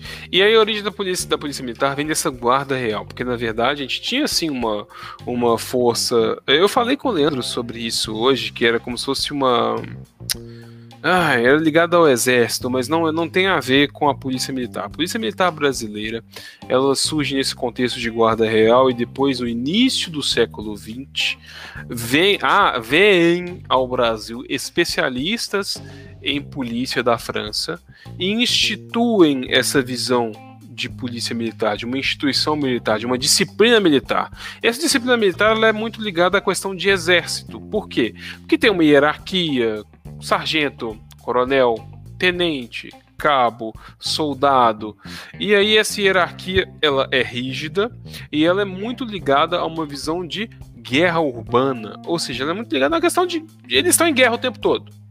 Não é uma questão de meramente proteger o cidadão, mas também de viver em guerra, guerra contra o crime, guerra contra as drogas. Então a gente, é um, a gente tem um problema aí, porque essas pessoas elas não meramente estão ali para proteger o cidadão, mas elas estão ali para guerrear sempre, a todo momento. Aquela é uma mentalidade de guerra, é uma mentalidade militar. E é interessante notar isso porque se a gente for observar uma questão, olha a moda, olha a cinquentinha passando aí, ó. Ê, Lelê. E lasqueira, né? Tem uns. Tem uns. Tem uns. uns quebra-mola logo ali na frente. Se for muito rápido, vai ter gente voando, vai ser uma vai. beleza. É, mas cinquentinha não vai tão rápido, né? Mas enfim. É, quando a gente vai pensar em militarismo, vocês podem observar coisas que vocês já estudaram na escola, né, no colégio e talvez na faculdade, dependendo da situação. É, quando a gente observar militarismo, sempre tem uma hierarquia muito rígida e sempre tem essa mentalidade de guerra, de uma uns contra os outros, uma luta contra um inimigo comum, nacionalismo exacerbado, pátria acima de todos. Isso é muito ligado ao militarismo. E sim, e sim, toda e qualquer política externa é ligada a uma dominação e usurpação de territórios. Então esse esse, viés militar ele tem um viés violento. É um viés que não é diplomático, ele não é uma questão de conversa, é uma questão de luta, de briga. Então a polícia militar tem esse viés, tem essa visão de violência, de briga, como a gente pode ver hoje no Brasil, porque ontem, outro dia mesmo, dois jovens foram assassinados por policiais militares deixados a 8 quilômetros do local em que eles foram abordados e a abordagem começou com um tiro um tiro na moto. Tipo, ah, vou atirar nessa galera aqui. Passou aqui, ó, vou dar um tiro nesses caras aqui. Pá! A visão é essa, a visão militar é essa. E ela prejudica não só a quem deveria ser protegido, mas também quem deveria proteger. Mas isso fica mais pra frente, não é? Você tem algo a dizer, Leandro? Não, eu tenho. É, é, eu, essa questão do militarismo, né? A gente. Você deu uma, esse início da, da, da história, né? E um dos primeiros batalhões criados aqui em São, foi aqui em São Paulo foi a Rota, né? Foi quando que foi? Foi em 1891, né? O batalhão Tobias Aguiar, que depois virou Rondas Ostensivas Tobias Aguiar. O pessoal fala que bandido tem medo da rota, né? Na verdade, todo mundo tem medo da rota. Né? Porque essa coisa, é, é, é eu quero falar da rota especificamente, a rota e, e, aqui em São Paulo, porque o paulistano, assim, o paulistano especificamente, o cara da, da, da capital, ele é um cara muito preso a uma, uma ideia fascista assim, das coisas, de, de, de administração, de organização de governo e de repressão ao crime. O paulistano adora o Maluf. Sempre, né? Sempre. Sempre. E o Maluf era aquele cara do rota na rua, né? Então ele falava assim, que ele, se ele fosse eleito, ele ia colocar a rota na rua. Por quê? Porque o paulistano quer uma polícia que mate bandido. Ela não quer uma polícia que o proteja, especificamente. Né? Ele quer uma polícia que mata, mate o bandido. Então, em relação à rota, é isso que eu queria dizer. Agora, essa questão da, da, da, da, militarização e, e, de tudo mais, eu quero contar um caso meu, Daniel. Posso? Claro. Vocês sabiam que eu já fui de tudo na vida? Eu já fui Clansman. Eu vou falar fora da ordem, porque eu vou lembrando. Eu já fui templário, eu já fui satanista, mas o meu sonho de adolescência era ser militar. Sério. Sério, é uma revelação aí. Eu, eu não tô assim, eu sou perdido, assim, eu sou um cara totalmente perdido. Por quê? Porque o meu sonho de vida era ser militar. Eu tinha, o meu pai tirou, meu pai tinha um aqui na igreja que a gente frequentava, quando eu morava na freguesia do O ainda, tô morando agora na Zona Leste, tô morando na Vila, Vila Formosa. O, é, tinha um padre lá muito famoso, que era o Padre Aquiles, e ele era capitão da, do, do, exército, ele era capitão capelão do exército. E meu pai, foi dispensado do exército à época, mas o capitão, o padre Aquiles deu uns livros lá. Era um manual do candidato a graduado. Eu li esse livro de, de trás para frente, assim, porque eu queria ser militar. Eu, eu decorei todas as insígnias. Se você perguntar para mim agora qual é o primeiro posto no exército até o último posto no exército, eu te digo, sem errar, sem saltear. Assim, eu sabia que o marechal, por exemplo, é um, é um cargo, um posto que o cara dá em época de guerra que não existe marechal vivo no Brasil hoje. O marechal é um cara que, em época de guerra, o comando do exército é assumido pelo marechal. Então, o cara que é o posto mais graduado do exército, ele vira marechal depois. Eu tinha essa coisa na minha cabeça, assim, louco. Eu sabia quantos caras eram, eram, eram necessários para manejar um canhão, por exemplo. Você tinha que ter um coronel, você tinha que ter um não sei o que para manejar o canhão. Eu sabia, eu sabia. O meu pai, vendo que eu tava muito bitolado, foi uma das melhores coisas que meu pai fez para dormir na minha vida. Ele tirou de mim esse manual. Ele falou: Não, me dá isso aqui. Você tá ficando louco, você tá decorando essas merdas, quer... Não, e eu era aquela coisa, era militarismo total. Eu queria ser militar, eu acho que tinha que o exército tinha que estar na rua, eu queria ser do exército, eu era adolescente, eu era louco, eu queria meu sonho, eu, era a época que eu queria ser engenheiro ainda, então meu sonho era entrar pro, pro IME, Instituto Militar de Engenharia, que fica em Resende, no Rio de Janeiro. Eu, meu sonho, meu sonho era ser militar. Eu queria ser militar, eu queria andar com, com fardado. Eu tinha uma gandola em casa, cara. Eu tinha um. Sobrou pra gente lá umas, umas roupas militar. Gandola, sabe? Aquelas, aquelas jaqueta militar assim camuflada. Eu ia com calça camuflada pra, pra escola. Eu era do, eu era militarzão, cara. Eu era assim. Eu, eu me chamava, eu, eu me chamava Sargento Leandro na minha cabeça. Era Sargento Souto. Vou contar outra história estranha. Posso contar? Posso. Eu, eu, a gente tocava na igreja essa época, né? Eu tocava na igreja. E aí a gente foi tocar num retiro espiritual. E aí, e aí falaram pra gente tomar conta da molecada. Vocês vão ter que tomar. Vocês são a banda, vocês são mais velhos, vocês vão ter que tomar conta da molecada. Aí fizeram uns crachazinhos pra gente, assim. Leandro, Rodrigo, meu irmão, Cindy, minha irmã, é, Diogo, meu cunhado, os caras tudo lá fizeram, né? Aí eu coloquei no meu, eu desenhei uma insígnia de sargento, assim, cara. Tipo, eu era o sargento, eu controlava, eu adorava controlar os moleques. Eu falava assim, eu sou autoridade. Era ridículo, cara, era ridículo. A minha vida não tem sentido dar pra trás, assim. Ela é uma piada, cara, porque eu já quis ser tudo na minha vida. E eu queria, cara, eu queria servir o exército, eu queria ser louco, eu queria ser milico. Eu queria mesmo, ó, igual o Francisco tá dizendo aqui. Eu queria ser milico, cara, eu queria, eu queria. Meu sonho era ser assim, sabe? Os caras passaram, os caras baterem incontinência para mim é, é um sonho de poder, né? E aquela coisa que o militarismo traz. E uma das melhores, uma das melhores notícias que eu dei pro meu pai, hoje meu pai pensa diferente, né? Hoje meu pai, meu pai vai fazer 70 anos, então ele tem uma cabeça um pouco diferente da época, a cabeça do meu pai era mais aberta naquela época. Quando eu fui dispensado do exército, que eu fui lá fazer, e eu voltei mó triste para casa, que eu falei, caralho, fui dispensado, perdi o sonho da minha vida, eu vou ter que estudar para entrar no exército agora porque eu não podia entrar assim, já, eu queria ser guerreiro, eu era guerreiro, cara, eu era guerreiro. Eu só não ia com a cara assim camuflar pra escola, porque era muita fita, né, como a gente diz aqui em São Paulo, ah, fita doida, né. Melhor notícia que eu dei pro meu pai, falei, pai, fui dispensado. Ele falou, graças a Deus, o exército só forma gente que não presta. Meu pai falou isso pra mim, cara. Meu pai falou isso para mim. O meu pai, que foi eliminado no concurso da Polícia Militar, ele não passou para Polícia Militar e hoje eu dou graças a Deus. Porque meu pai é meio xarope. Assim. Meu pai é meio doido, cara. Então, na época, ele falou assim: a melhor coisa que poderia. Eu sou o filho mais velho, né? Então, eu fui o primeiro, assim, tudo. Então, exército, eu fui o primeiro. Aí, quando eu cheguei para ele, falei: pai, eu não fui. Mó triste, assim, sabe? Tipo, meu pai, eu falei: pai, eu não fui, não fui, fui dispensado do exército. Ele falou: foi a melhor notícia que você podia ter me dado. O exército só forma a gente que não presta. O exército ia te formar para ser um cara violento, ele ia te formar para ser um cara burro, você não ia aprender nada que preste lá dentro. E eu não, não é o futuro que eu queria para um filho meu, então tá ótimo. meus irmãos seguiram, meus irmãos não tinham essa cabeça fechada que eu tinha de querer ser. É, é, olha lá, o, não dá ideia, Leandro. Vai ter capitão expulso querendo ser chamado de marechal. É verdade, o Valdir tá dizendo aqui para não dar muita ideia, não. Mas eu sabia. Ó, a, a Natália tá dizendo que o IME fica no Rio e o Resende fica a AMAN, verdade. É, eu não queria ser da AMAN, não, porque eu queria ser, eu queria ser militar engenheiro, eu queria ser engenheiro, né? Ou da infantaria também, de repente, mas eu não tinha muita noção dessas coisas. Aqui em São Paulo tem muitos batalhões do exército aqui que, aliás, é um, é, o, o, Exército, na verdade.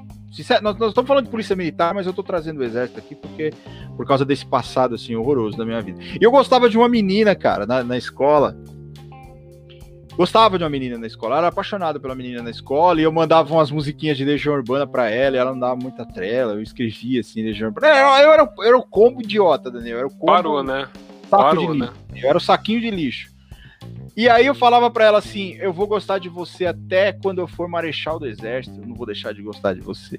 A menina nunca mais olhou pra minha cara, bicho. Nunca mais olhou pra minha cara. Eu, eu aquilo foi, cara, vergonha. Eu, eu olho assim, cara, se eu conseguisse me transportar pro passado, aquele seria um dia que eu faltaria na escola. Sinceramente, eu daria uma diarreia em mim e falar, não vai, você falar uma merda dessa, cara, não vai não, não. Aí, enfim, é, era isso que eu queria falar sobre o meu passado de, de militar. Eu queria ser militar.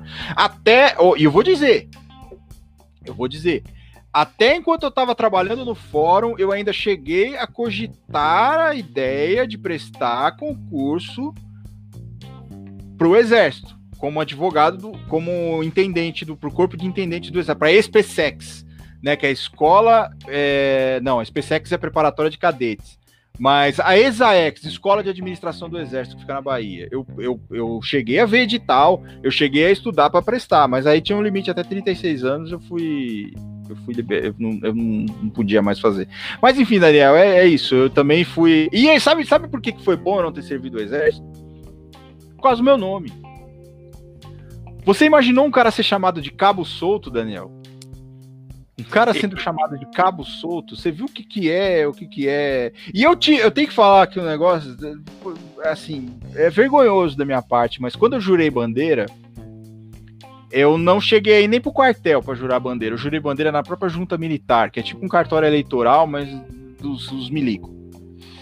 E aí eles fazem o juramento pra gente. É um negócio, a gente quem não passou por isso, assim, é um negócio constrangedor. É um negócio constrangedor. É horrível. A gente fica com vergonha de quem tá lendo o juramento pra gente. É um negócio absurdo, porque você tem que ficar lá com a mão, a mão esquerda você fica junto na perna e a mão direita você fica apontando pra bandeira. É nazismo puro, vamos dizer, né? E o cara que tava, que tava lendo o, o juramento pra gente, eles colocavam os moleques em fileiras, assim, eu tava na primeira fileira. E aí a, a mulher chamou a gente e falou assim: ó, o capitão vai vir aqui Imita capivara aí, Leandro. Cadê minhas capivarinhas? Ó, o Valdir tá pedindo pra imitar capivara. E o cara que ia ler o juramento pra gente era um capitão do exército. Aí a mulher chegou e chamou a gente assim e falou: ó. Ele, tudo moleque idiota, cara. Tudo moleque. Tudo os moleques de 17, 18 anos. O capitão vai ler o juramento para vocês aqui. Se vocês derem risada, eu vou mandar vocês lá para Quitaúna, que é um quartel foda aqui de São Paulo, fica o batalhão de infantaria blindado Quarto Bibi, cara, que é o temido aqui em São Paulo, fica em Osasco. Eu vou mandar vocês lá pra Quitaúna pra vocês segurarem a bandeira lá. E lá não tem as mulheres pra ficar passando pano pra vocês, não é igual nós aqui, as velhas pra ficar passando pano pra vocês, não. Se vocês derem risada lá, os caras vão sentar a mão em vocês. Aí, beleza. Aí entrando de grupinho. Eu fiquei logo na frente. Na cara do capitão, assim. E eu falando assim, cara, não posso rir. Eu não vou rir, eu vou fazer um juramento pica, eu quero ser militar e tal. O cara era gago, bicho. E o cara tinha a língua presa. E ele era fanho. E ele tava na minha frente e ele falava assim: Vocês vão repetir um Aí eu, beleza, beleza, eu não vou dar risada, vou ficar.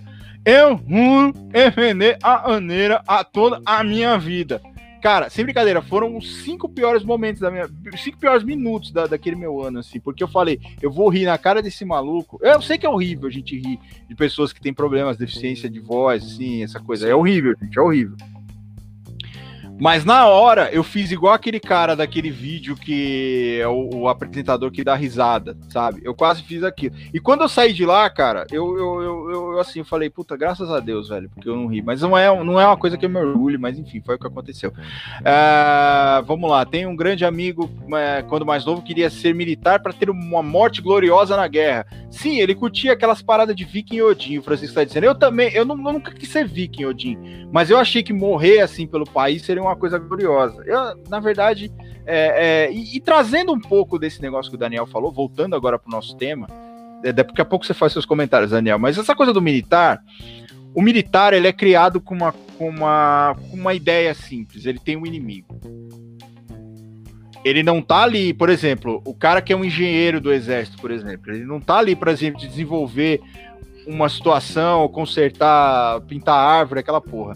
É, Juramento da bandeira é tipo vencedor em inauguração na loja da Van. Exatamente, é, Valdir, exatamente. O militar, ele não tem noção, às vezes, de, do que é um, um, um, militarismo enfim, não militarismo. O que é o militarismo, né? Na verdade, o militar ele, ele, ele é colocado uma coisa na cabeça dele que ele tem um inimigo todo dia. Então ele levanta, ele vai combater um inimigo, ainda que seja imaginário. Ele almoça, ah, eu vou almoçar logo que eu tenho que combater o um inimigo. Aí dá caganeira nele, eu vou cagar logo porque eu tenho um inimigo para combater. Geralmente, isso. É, como a gente viveu esse período de ditadura militar, isso na cabeça do militar era o comunismo, vamos dizer assim. Que aquela época foi isso que justificou. Mas o, o, militar ele tem, ele é criado com a cabeça de que ele tem um inimigo. Então, se você, se você pegar esse manual e ler esse manual, você vai lá, o inimigo apresentou, o inimigo andou tantos quilômetros. Então, quantos quilômetros o inimigo andou? Uh, isso aqui para você derrubar um avião inimigo, para você combater uma coisa inimiga. Você pega lá, cara, você pega um engenheiro do exército tá lá abrindo buraco no meio da estrada para criar uma estrada, porque nós temos que criar uma estrada onde o inimigo não passe. Então você tem na cabeça do cara. Então, eu acho que um dos primeiros pontos que a gente tem que falar quando a gente fala de desmilitarização é que nós vamos falar isso mais mais para frente, mas é criar na cabeça do cara que na verdade o cara não tem um inimigo. Esse inimigo não existe. É, na verdade, o cara que é militar, ele é o cara mais assim, que tem mais problemas psiquiátricos que você possa imaginar, porque ele tem um amigo imaginário, ele tem um inimigo imaginário. As pessoas têm amigos imaginários, ele tem um inimigo imaginário. Né? Então ele acorda, ele olha, e, e qual é o problema dele ter um inimigo imaginário? Porque na verdade você dá uma forma, você dá um slime para ele. Ele molda o inimigo a, a, a, ao sabor do vento ali, à vontade dele. Então, qual vai ser meu inimigo hoje? Vai ser preto. Vou sair pra rua pra matar preto. Qual vai ser meu inimigo hoje? Vai ser pobre. Vou sair na rua para matar pobre. Que necessariamente, obviamente, na, na, na, maioria dos casos também vai ser preto. Então eu vou moldar ali. Então hoje, eu, militar, o que, que eu vou fazer? Eu vou moldar meu inimigo aqui. Então você coloca, joga na cabeça do cara. Você, quando você é militar, quando você é um cargo assim de, de, de comando, vamos dizer assim, o militar ele tá com comando, né? Comando. Porque eles têm até um racha lá dentro deles, assim, porque o coronel, por exemplo, cara, o coronel, ele, ele, para ele, tem coronel que é respeitado, tem coronel que não é respeitado, porque o coronel que não é respeitado é um cara que ele seguiu ali o rumo dele e foi promovido até chegar a coronel. Mas os coronéis que são respeitados são os caras que tem um negócio escrito comando aqui no Brasil, ele faz uma escola de comando. Então, dentro do próprio exército, esse cara que não tem esse, esse, esse, essa inscrição aqui, o outro coronel caga na boca dele. Porque ele não enfrentou o inimigo como eu enfrentei, entendeu? Então eu estou preparado para enfrentar o inimigo. Você vai ficar atrás de uma mesa decidindo quanto você vai pagar para um soldado, por exemplo. Então é, é, é, isso que eu queria dizer. Né? Agora você pode fazer suas colocações. Pode até me xingar por ser capacitista, enfim, eu, eu aceito isso porque foi um, eu fui cuzão. Foi muito ridículo da minha parte, mas eu, eu aceito xingamento agora. É, a gente tem épocas e épocas na nossa vida, né? É, eu acho que o importante é a gente sempre evoluir. Eu sempre tive um temor muito grande em relação a Forças Armadas, mas quando você fala assim, você me lembra muito do meu primo, aquele meu primo que é hoje é nazista, né, digamos assim. É. E ele tinha muito disso porque o meu tio serviu o exército. Meu pai não serviu o exército. Eu não servi o exército, eu fui dispensado logo de cara. Eu não passei por qualquer tipo de avaliação, simplesmente levei meus documentos depois voltei e estava dispensado. Recebi meu CDI, vim embora para casa e pensei, graças ao bom Deus, eu tô livre disso. E o meu tio civil, meu tio tem foto e tal, eu já vi foto do meu tio no exército. E meu primeiro era tarado com isso. Meu Deus do céu, eu quero servir exército, porque não sei o quê, porque é disciplina e papapá. Bom, ele é um nazista hoje, né? Então, um nazista da porta para dentro de casa. E é isso aí é, essa, essa visão, e inclusive essa própria questão do militarismo em si, de trazer o militarismo para as polícias, ela começou justamente na ditadura militar. Já veio, claro, né, do treinamento francês no início do, do século XX, mas depois da ditadura militar ela extinguiu as guardas civis e tornou a polícia militar. Porque assim, antes havia guardas civis estatais e aí os estados eles cuidavam um pouco melhor da segurança pública um pouco melhor, um, com um pouco mais de autonomia da segurança pública.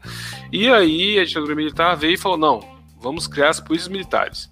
E aí vieram as polícias militares do Estado, com uma hierarquia estatal, uma hierarquia igual do Exército. Então veio ali na ditadura militar essa questão, essa necessidade de militarizar as forças estaduais de transformá-las em um, como é que eu diria, uma força subsidiária do exército. E isso se mantém até hoje, essa lógica militar se mantém hoje. Por quê? E por que ela é tão violenta? Por que ela é tão complicada? Porque tem um corporativismo muito grande, tem uma hierarquia de exército, exatamente como a gente falou, em guerra, em briga, em inimigo comum. Então, quando você elege um inimigo, acaba que, por mais que você crie maus feitos, que você faz coisas ruins, você acredita que faz aquilo para proteger a instituição que você defende, a instituição a qual você faz parte. Então, o problema do militarismo é justamente esse. Há uma hierarquia muito rígida, há uma hierarquia ligada ao exército em si.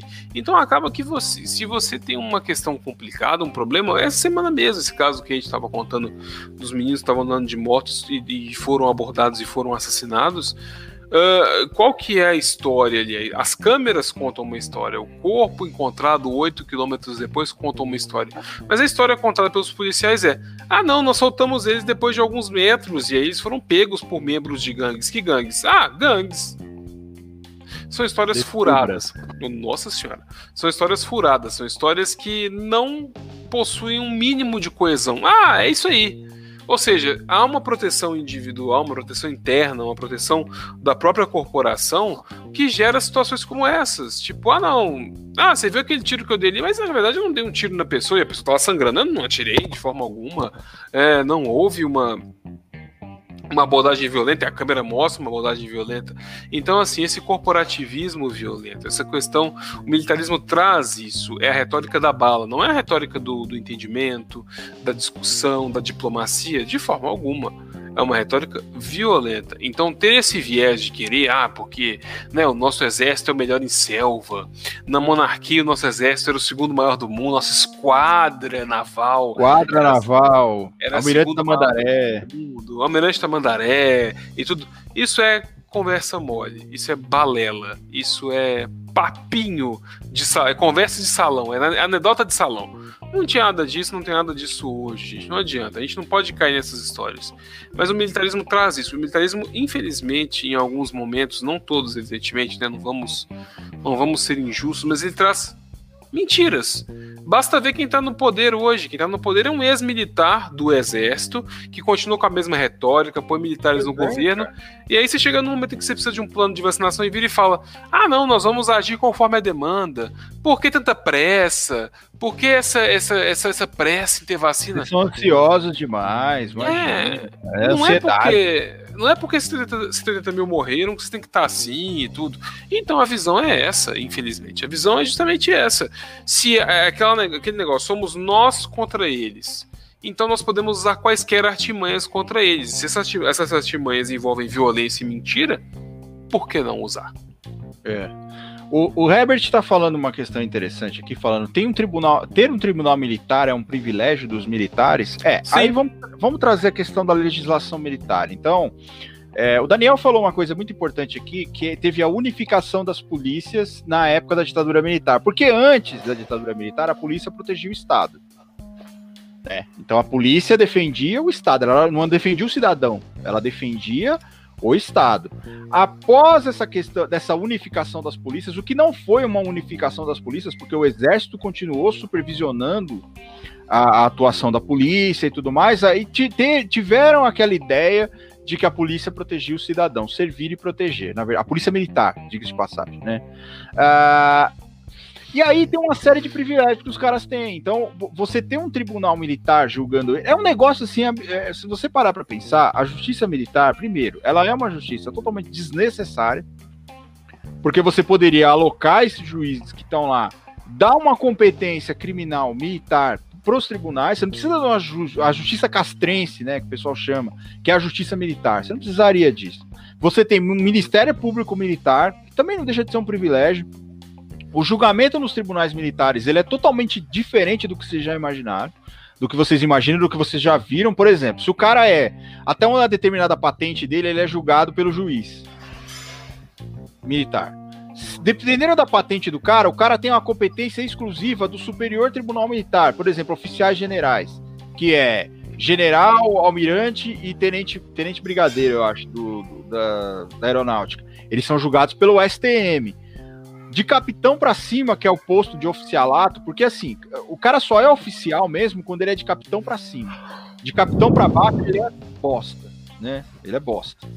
É, ele é julgado por um conselho de sentença, um conselho de, de, de, de, julgamento que é formado por militares, basicamente. E é conduzido, eu, se eu não me engano, conduzido pelo juiz, que é o juiz, o juiz do, do, da justiça militar, ele é juiz auditor militar, ele tem um outro nome. Então tem uma, toda uma estrutura. Você tem um código penal militar para punir os caras. Então, determinados crimes que os caras cometem é, eles têm aquela, aquela tem uma, uma punição diferente lá e tem um código de processo penal militar, né? Que é o que vai reger toda aquela, aquela apuração daqueles crimes tipicamente militares. Então é um privilégio. Isso é um privilégio. E o Código Penal Militar e o Código de Processo Penal Militar são da mesma época do Código Penal e do Código de Processo Penal. Então não é assim, ai não, a gente criou porque não estava dando certo. Não, eles foram feitos na mesma época. É lá 1940, lá para trás. São decretos-leis também, que até hoje o Código Penal é um decreto-lei. É um decreto, se eu não me engano. Até hoje ele está funcionando como se fosse legislação. Então, o militar, ele tem sim determinados benefícios, ser julgado pelos pares dele, por exemplo. Né? Então ele vai ser julgado por um cara que. O, e o próprio Superior Tribunal Militar é composto por militares. Ele não é. Você poderia justificar isso se você compusesse a justiça militar só com civis. Né? Então, a, a, ó, o Gilmar tá falando um negócio aqui sensacional. Os militares estaduais, quando tem TJM, aqui em São Paulo nós temos Tribunal de Justiça Militar, eles seguem paralela ao TJ. É uma outra folha de pagamento, são outros, são outros funcionários, são, é um concurso diferente, é um juiz diferente. Aqui também. Então, é, aí também, Minas também tem? Aqui tem. Tá. Então, determinar. O Rio Grande do Sul eu sei que tem TJM também, não sei se os outros estados têm. Mas o cara, ele tem aquela prerrogativa de ser julgado por um militar também. Por quê? Um civil não pode julgar um militar. Né? Então, já foi muito custo, com muito custo. Estão querendo mudar isso de novo. O crime contra a vida praticado por militar contra civil é competência do tribunal do júri.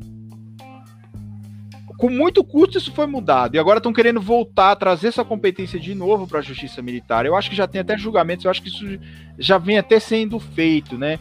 Então não deixa de ser um tipo de privilégio. Ó, a, a Lívia tá falando que no Rio de Janeiro não tem Tribunal de Justiça Militar. São Paulo e Minas tem. São Paulo, Minas e, e, e Rio Grande do Sul tem, eu sei que tem mas não deixa de ser um privilégio, é isso que o Daniel tá falando. Então, é, e uma coisa também, a gente fala de corpo de bombeiros, né?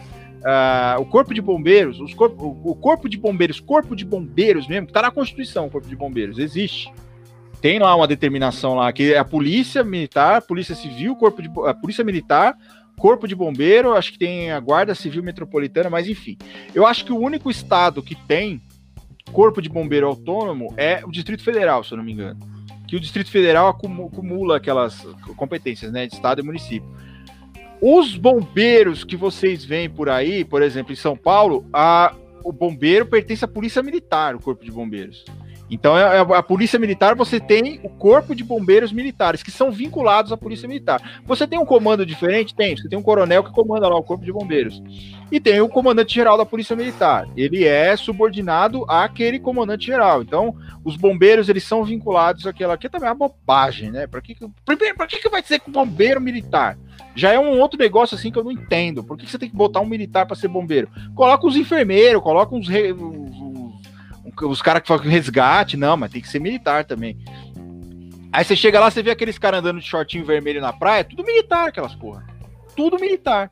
Ai, salva-vida, guarda-vida, o cara é militar também. Então, é, é, é, a gente tem essa coisa inflada de, de, de, de, militarismo também, também no Corpo dos Bombeiros. Vai daí, Daniel. Sim, e uma coisa que você falou aí do juiz auditor, eu descobri hoje, né, no meu trabalho, eu eu faço assessoria do pessoal do STM Minas Gerais. E hoje nós não temos mais juiz auditor, nós temos juiz federal militar. Eles mudaram a nomenclatura. É. Mudou para juiz federal militar, porque é um juiz federal, né? Porque se há um superior tribunal é. militar e as auditorias estatais dos estados, né?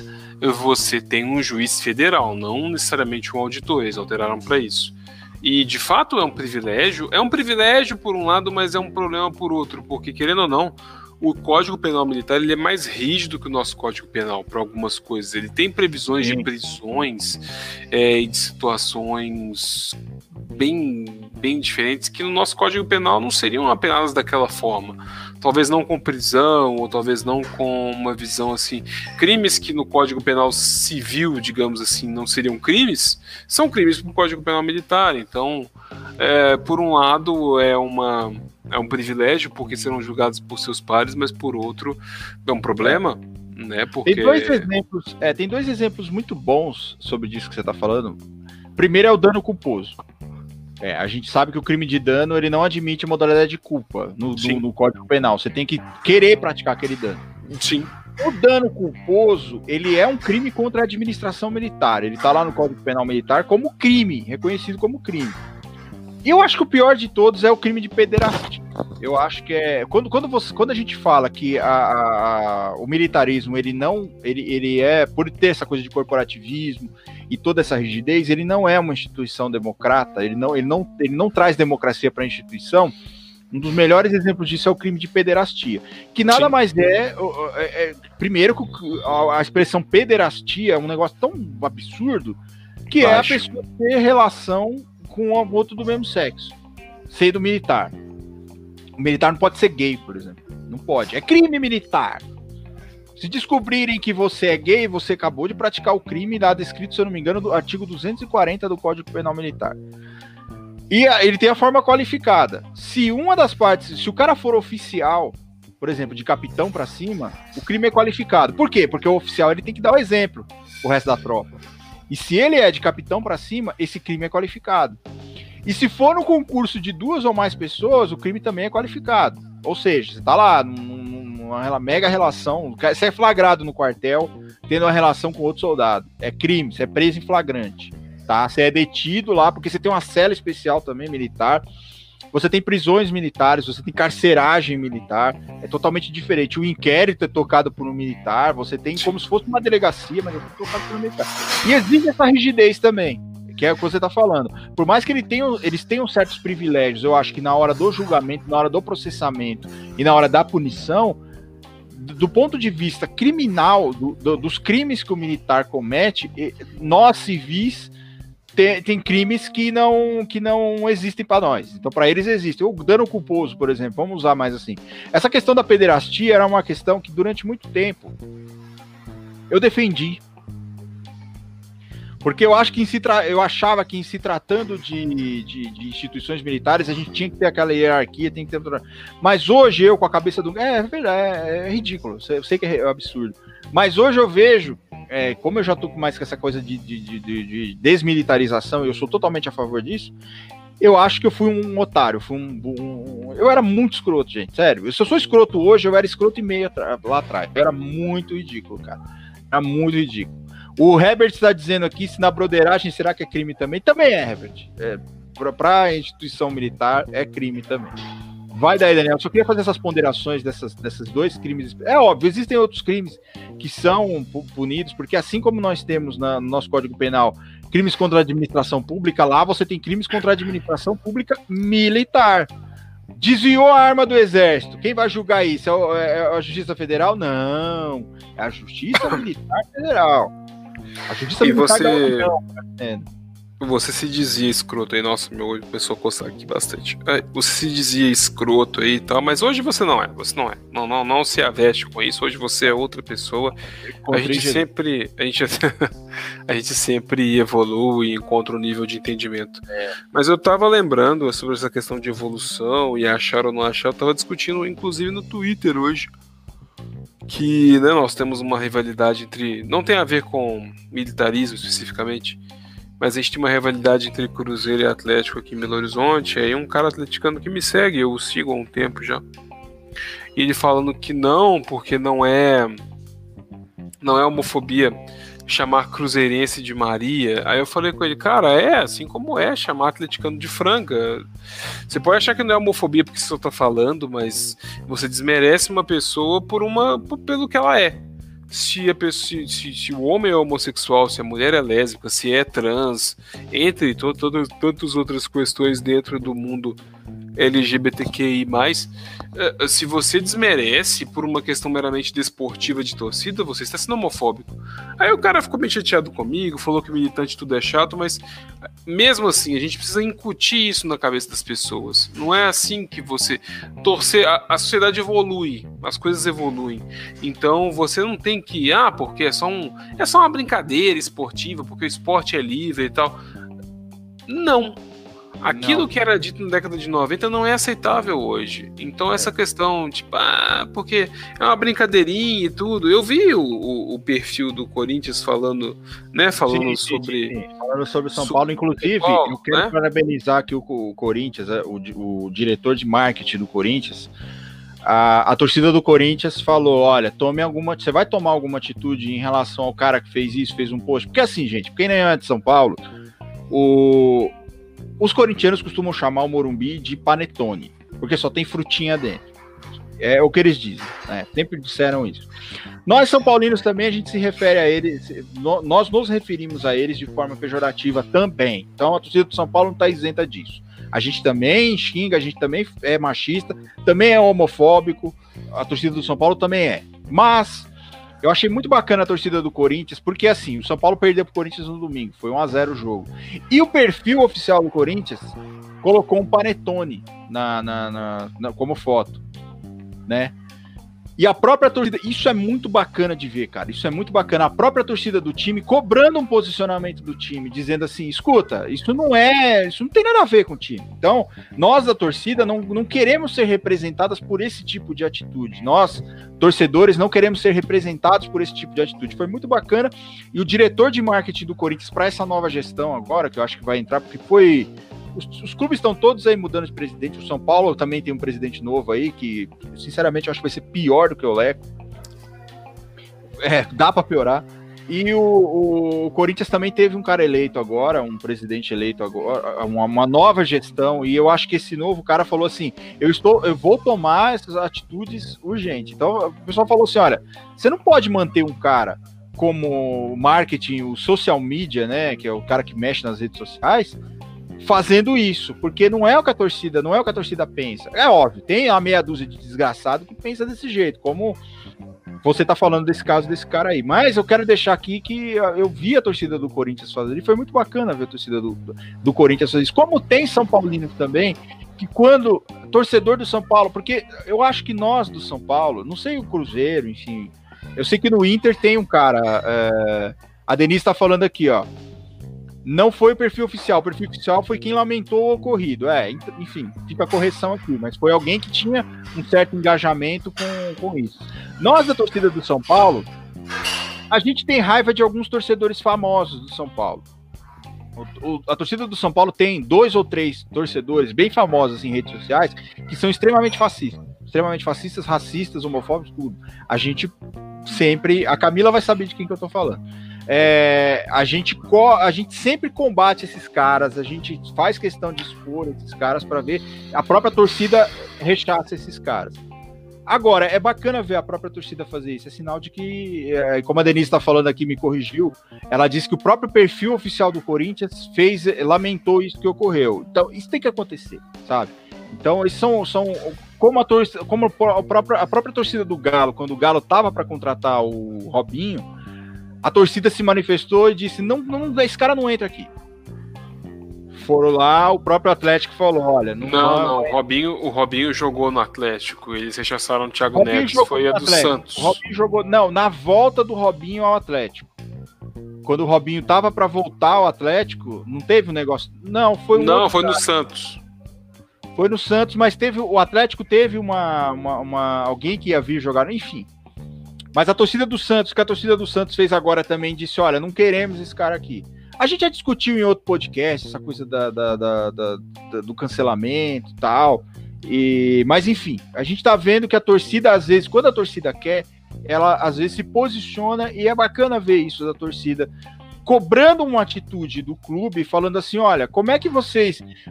O, o Corinthians colocou a coisa de, de, de, alguns meses, ah, é igualdade, todos são iguais, não sei o quê, representatividade e tudo mais, e aí vem, por causa de um jogo, acontece tudo isso e a torcida vai, a própria torcida do clube, né? Que acho que nós temos uma rivalidade fodida em São Paulo. Então, É, aqui dentro de casa a gente vive bem. A Denise é corintiana, eu sou São Paulino. A gente vive numa boa, mas tem lugares aí, cara, que se você falar que você torce pra um time e, e, torce para outro, os caras te pegam de porrada. Lá perto de onde eu morava, na freguesia do Ó, era o lugar onde a torcida do Corinthians e Palmeiras se encontrava.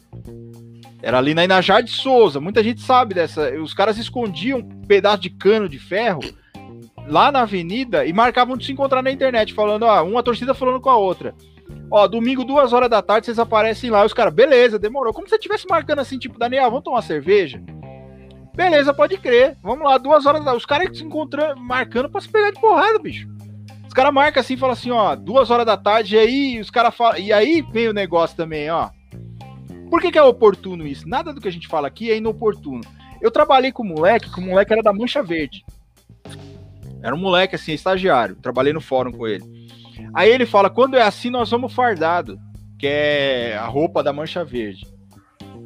É como se os caras têm uma hierarquia dentro da torcida também. Sim. igual o motoqueiro lá nos Estados Unidos, que você tem lá os, os Hells Angels, né? Você tem uma hierarquia também. E isso é um resquício da, daquela coisa de guerra que só o militar tem. Isso é levado para a vida é, particular das pessoas, ali, para a vida é, privada das pessoas, né? Então essa questão de guerra, isso é uma herança muito maldita que a gente traz de, de, de militarismo, daquela coisa da gente viver sempre num estado de guerra, né? E só para só para te devolver a palavra, Daniel, antes que eu esqueça, porque eu tô, eu tô assim hoje, eu tô esquecendo as coisas. Essa questão da, da do, do militar, eu tava falando com você antes da gente entrar aqui essa questão da polícia militar, é, a gente tem poucos países assim no mundo, né? No, nos Estados Unidos, por exemplo, você não tem uma polícia militar. Você tem a polícia militar, mas é a polícia que faz, é, é, que, que apura, que prende, que faz a segurança do próprio exército. Aqui no Brasil, nós temos o equivalente à polícia militar lá nos Estados Unidos, a polícia do exército aqui. Você tem a polícia da aeronáutica e você também tem uma polícia da marinha. Para que, que servem essas polícias? Sei lá, o cara saiu, o cara tá lá, 72 horas para ir para casa. Se o cara não volta em 72 horas, a, a, polícia do exército vai lá buscar ele, ele é preso. A polícia do exército faz a segurança das, da, das prisões militares do exército, né, aqui no Brasil. E a, a MP lá, que é a Military Police lá nos Estados Unidos, é a que faz esse trâmite. Por exemplo, o cara tem um mandado de prisão expedido por um tribunal militar lá nos Estados Unidos. É a polícia militar que vai lá conduzir ele para ele ser preso. Não é a polícia, porque a polícia lá nos Estados Unidos ela não é militarizada. Não que os Estados Unidos sejam um exemplo de democracia, aquela porra toda. Nós estamos fazendo um comparativo meio grosseiro, assim. Mas lá nos Estados Unidos a polícia não é militarizada. Você vê os caras lá de uniforme e tal, mas aquilo é como a Guarda Civil aqui. A Guarda Civil metropolitana não é uma hierarquia militarizada. É, agora, por que, que os caras andam fardados? Não sei também, porque eu não, eu, não, eu não acho, eu não vejo sentido numa instituição que é chamada Guarda Civil Metropolitana os caras andarem fardados. Os caras têm que prestar, assim, respeito para um campo superior. Então, é, são coisas que eu não entendo. Enfim, eu só queria deixar esse dado aqui. Conhecimento só, né, Daniel? Sim, mas fardas e uniformes são igual muitas vezes estudantes, olha a moto passando, estudantes se insurgem contra uniformes em colégios e tal, mas uniformes são importantes para identificação. Então, imagina que você tem uma guarda civil sem identificação. Aqui em Belo Horizonte, até um certo momento, já nos anos 2000, a Polícia Civil não usava nenhuma camisa escrito Polícia Civil. Eles usavam roupas à paisana porque era uma polícia investigativa. E aí, quando você não identifica esses agentes de Estado, você tem alguns problemas, né? Imagine um agente de Estado te aborda, a paisana, e você não sabe quem é aquela pessoa. Você não tem uma previsibilidade no portar. Sim. Entendeu? Então a Guarda Civil tem um, um uniforme, uma farda, porque ela tem que ser identificada. Não quer dizer que ela tem que ter a mesma estrutura hierarquizada e militarizada como as polícias, mas elas têm. Né? A, a Guarda Municipal Patrimonial de Belo Horizonte, por exemplo, estava inclusive brigando para ter porte de arma e conseguiu porte de arma. O que Aqui em São Paulo tem. Aqui pois em São é, Paulo, a Guarda Civil Metropolitana de São Paulo tem um grupamento de paraquedistas, né? Pois é, é uma coisa absurda. É uma é justamente uma, uma imitação do que a polícia militar é em si. E aí a gente entra naquele ponto, por que desmilitarizar? O que, na verdade, o que é desmilitarizar? Porque as pessoas acham muito, quando falam de desmilitarizar, as pessoas pensam, mas vocês querem acabar com a polícia? E se a polícia acabar, vai pedir ajuda para quem? Pro Batman? E não sei o quê. Primeiro, Batman não existe, gente. Imagina você tá saindo na rua, num momento, sei lá, você sai na rua, num contexto de violência onde você tá, e aparece um brother vestido de morcego batendo nos outros na rua. Já é um problema. Ele fala, o que, que esse é. brother vestido de morcego tá fazendo aí? Batman por Batman, eu sou, sou muito mais o Darkwing Duck. Mas aí é uma outra sim. discussão sim, que não sim, está nesse podcast. Duck, é. Mas assim, Google, é... no Google Darkwing Duck. Darkwing Duck é maravilhoso. Nossa senhora, DW, famoso DW. Então, é. assim, aí imagine você, você vai sair na rua, aí tem um cara vestido de morcego dando coco na galera e prendendo as pessoas, porque ele, ele é, como diz, né, ele é o detetive. Já é problemático. E não, você não vai chamar o Batman. A questão é, o desmilitarizar, ele não quer acabar com a polícia. Ele quer dar à polícia um viés diferente. Digamos, nós temos a Polícia Civil que é investigativa. Por que a Polícia Civil e a Militar não conversam entre si? A, a, a patrulha ostensiva não conversa com a patrulha que investiga, porque elas não são uma instituição só. A gente poderia ter uma guarda civil que reuniria tudo isso: a patrulha ostensiva com a investigação e investi um investimento em inteligência. Porque quando você investe em inteligência e investe em recursos humanos, investe em direitos humanos, em psicologia, em várias, várias questões, você preserva pessoas, você preserva vidas, você facilita. O que a gente vê, na verdade, é uma atuação atabalhoada das polícias militares subindo morro atrás de traficantes, subindo, fazendo operações em locais de de, de, de, em que há um contexto de violência e matando inocentes à torta e direito. E é interessante porque no Brasil, ao invés das pessoas cobrarem da polícia essas mortes, elas viram e falam: ah, são meros efeitos colaterais. Por quê? Porque não são da família delas. Elas não sofrem por essas mortes. Né? Os jovens mortos há poucos dias, as famílias sofreram, mas quem é além dessas famílias? Eu sofri, porque eu achei um absurdo. Como é que você está andando de moto numa rua, um policial atira em você, te prende e depois te dissolve em algum lugar? Lugar, né? A Marildo que o diga. Outros é. nomes, Marielle Franco que o diga, porque milícia tem uma ligação muito estreita com polícia militar, né? A gente sabe bem disso. Então, assim, por que essas forças policiais que deveriam proteger a gente, elas não investem em inteligência justamente para desbaratar esquemas de uma forma é, de uma forma mais simples, de uma forma mais, mais eficiente, que não envolva enfrentamento público à luz do dia? Porque quando você mantém aquele contexto de violência, aquele contexto de exploração, porém, pegando por um lado que é próximo ao Estado, é um lado para-estatal, você mantém a dominação nessas áreas e você lucra. Tudo, assim, a gente tem que imaginar no Brasil o seguinte: nesse país que a gente vive, essa questão da, da, da, da militarização, da hierarquia, ela não é simplesmente uma defesa da pátria, uma defesa das cidades. Ela está muito ligada também a certas questões monetárias. Porque se você mantém a dominação numa área, você toma uma área, por exemplo, do tráfico, e aí você simplesmente pacifica aquela área, isso não é rentável para quem está defendendo aquela área. E sempre se pensa pelo lado do lucro e não pelo lado da vida. Tanto é que eu estava discutindo isso com Manuel esses dias. Falando com o Manuel, com o Manuel é o seguinte: por que é que no Brasil não se privilegia a vida? Por quê? Porque o crime de latrocínio tem pena, pena base maior do que o crime de homicídio. Um crime é, que você em que você olha a questão do patrimônio e que não é julgado pelo tribunal do júri, o latrocínio é julgado é. por juiz singular. É o crime o contra o patrimônio, não é nem o crime contra a vida, né? O, o, latrocínio. É. E você tem uma vida perdida ali, mas não é contra a vida, é contra o patrimônio. Ele é apenado basicamente de uma forma muito mais grave do que um crime contra a vida. Nós temos pessoas defendendo vidraças e não defendendo vidas, não defendendo pessoas que deveriam ser melhor remuneradas. A gente defende, não, não pode quebrar vidraça, porque coitadinho do banco porque o banco faz, retro, faz retrospectiva com stories na internet, né? Hoje, hoje mesmo eu recebi um e-mail da Nubank dizendo: venha fazer sua retrospectiva nu. E nem era falando para eu ficar pelado. Eu tinha que estar vestido fazendo retrospectiva. Eu podia ficar nu. Eu sou nu, mas não estou nu. Eu estou vestido. Cara, mas você sabe, que você acaba de me dar uma boa ideia? É nosso primeiro ano de podcast. A gente poderia fazer uma retrospectiva nu. O que, que você acha? Sim. Claro, por que eu não? Acho que, eu acho, eu acho que a gente poderia fazer retrospectiva nu, né? Ó o Yudi, ó, ó o Yudi, ele tá dormindo, cara. Oi, vim dizer oi. Oi, Yudi, tudo bem? Mandem vídeos de swag para o e-mail do Yudi. Diga-se de passagem. Sim, sim. Mas você dizia da retrospectiva nu. Eu não posso sequer fazer uma retrospectiva nu na, na, nas interwebs. Por quê? Porque eu vou estar privilegiando uma operadora de cartão, uma, uma startup financeira, eu não estaria fazer sequer. propaganda de graça, pois é. Vou fazer propaganda de graça. Então, assim, é, a situação que a gente vê com essa militarização é uma situação que sempre privilegia o lucro acima de tudo, o dinheirinho, o, o cofrinho. Ela não privilegia a vida, não tem jeito. Nunca se privilegia a vida. E aí a gente fica nessa, nessa conversa, nessa sinuca de bico, digamos assim.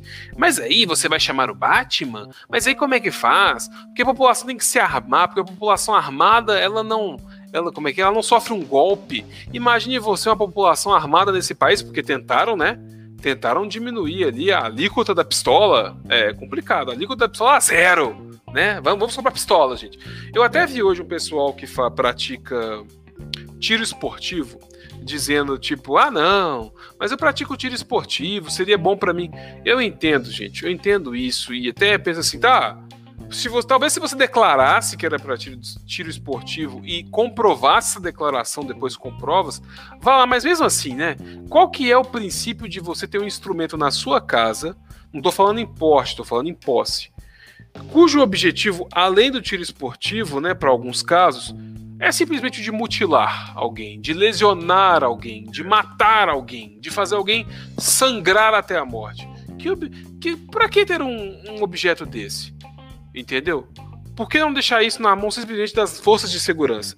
Então a desmilitarização ela vem justamente para tentar evitar esse tipo de situação, evitar uma situação de violência dentro da própria polícia, porque não é bom desmilitarizar, não é bom somente, né, humanizar, desmilitarizar, tirar essa hierarquia, tornar a polícia uma só, investir em inteligência, em capacitação não é bom só para a população, mas é bom também para quem está dentro da própria polícia né? Quem tá naquele contexto ali vai deixar de ter aquela, aquele, aquele, aquele viés de guerrear, de batalhar, e ter um viés mais.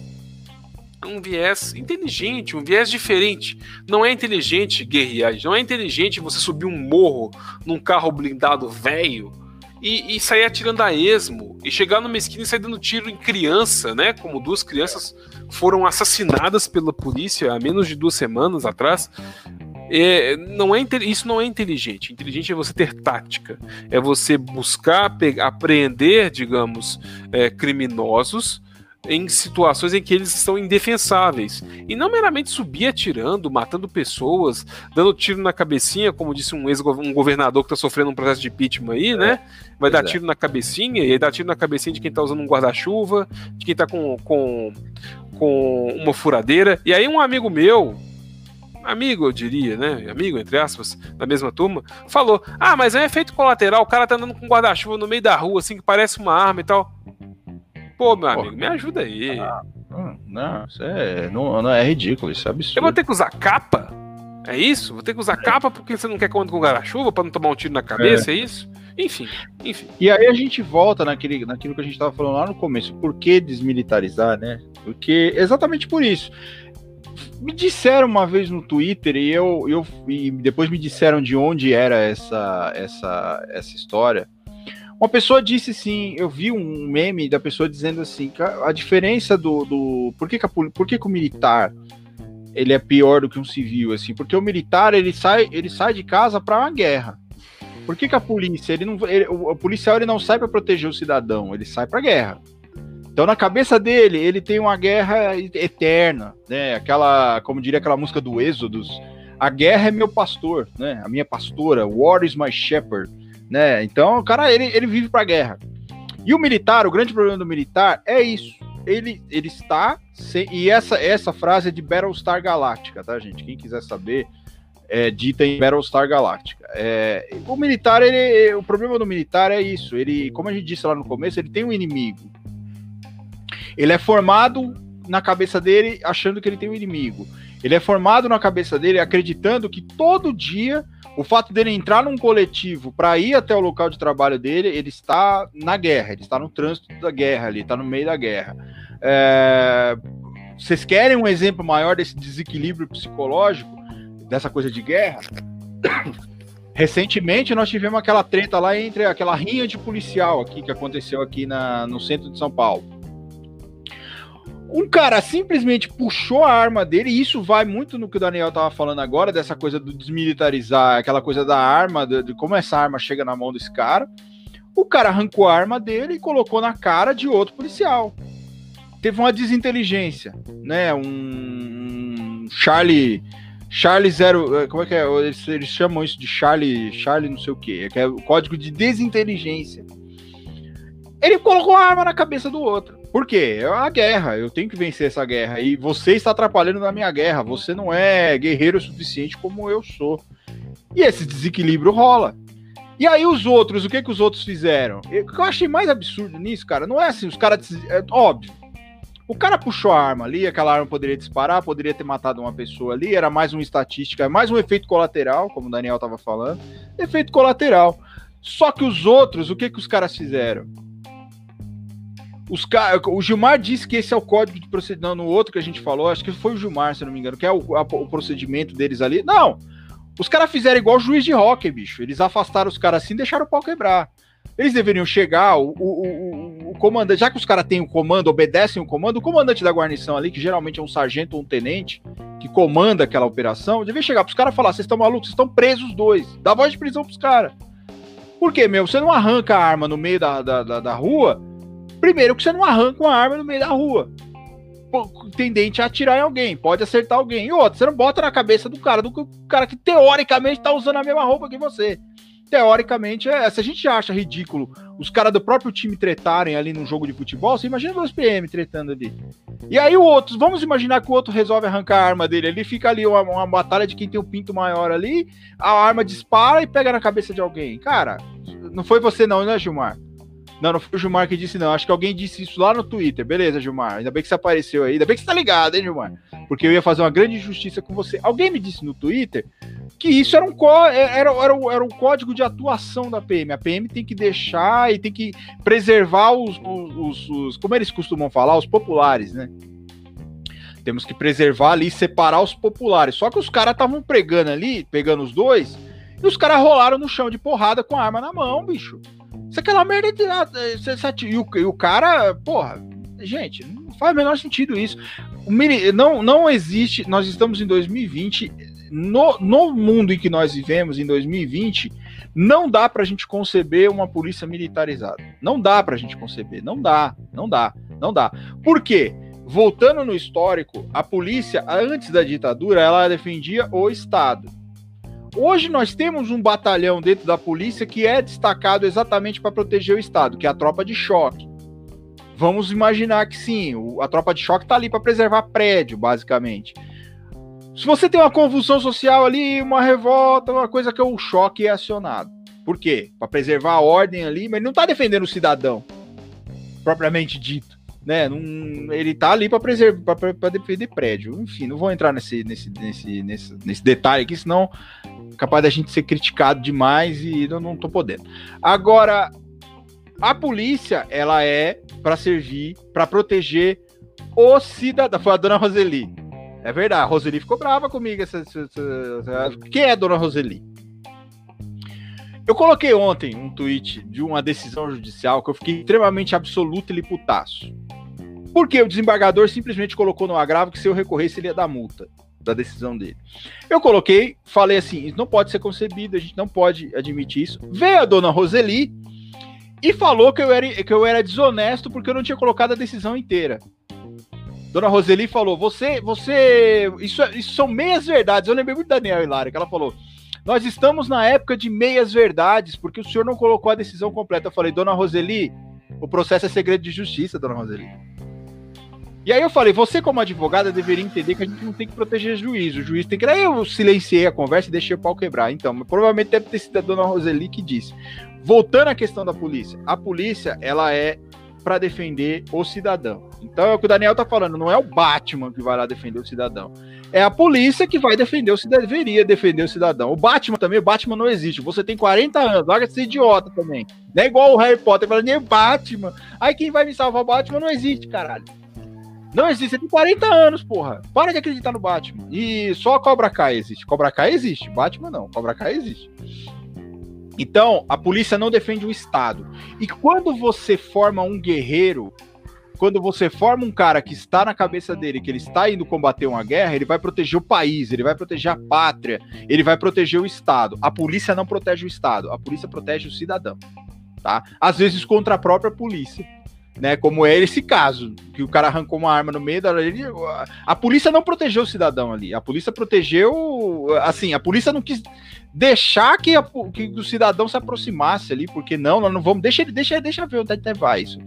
Então, essa, isso eu acho também que é uma questão do, da desmilitarização. Por que, que a gente precisa da desmilitarização? Também para colocar na cabeça do cara que o cara não é um guerreiro, ele não tá numa guerra, ele tá ali para proteger a, a lei e a ordem, né? Law and order, como diria Donald fucking Trump, ele gosta de falar law and order, law and order. Enfim, Daniel, essa ponderação eu queria fazer, essa, essa, essa, esse acréscimo. Law and Order Criminal Intent, né? E eu queria deixar uma trivia aqui. Aquele sonzinho do Law and Order, o tan, tan Aquilo ali, na verdade, é o barulho de um martelo de juiz batendo. É, tá, tá. Aquele tá, tá. É um barulho. Você que tá ouvindo uma retada, se você não é do direito, o juiz brasileiro não usa martelo. Tá? Sim. É importante que você saiba disso. Não, não tem aquela coisa, casa encerrada e pô, bate martelo. Não existe isso no Brasil, tá, gente? Só fica aí. Nem do Tribunal do Júri. E quando você fala em guarnição, eu já penso em alacarte, porque eu tô com fome. Puta que delícia, aí, guarnição. Aí, aí você fala assim, nossa, me manda, me manda aquele filé ao alho aí, traz guarnição é, de arroz, vinagrete, farofa, batata frita, frita. porque guarnição. guarnição. Tem que trazer. Cara, eu, você eu, já. Eu contar do meu passado, uma coisa do meu passado. Peraí, peraí, não, mas eu tenho que fazer um questionamento antes, porque meu cabelo caiu aqui por debaixo da, do meu capuz, né? Ah, inclusive, eu não sou só a pulsão de morte, né? Você tá vendo que isso aqui é um Black Hood. Pra quem ouviu semana passada, eu estou com Black Hood hoje. É. E aí a questão é: você já regou a batata frita com o caldo do vinagrete e jogou o sal por cima? Quem não fez isso não viveu, bicho. Eu já chuchei assim, ó, o, a batata no vinagrete. É. Porque assim, ó, sabe qual é o esquema?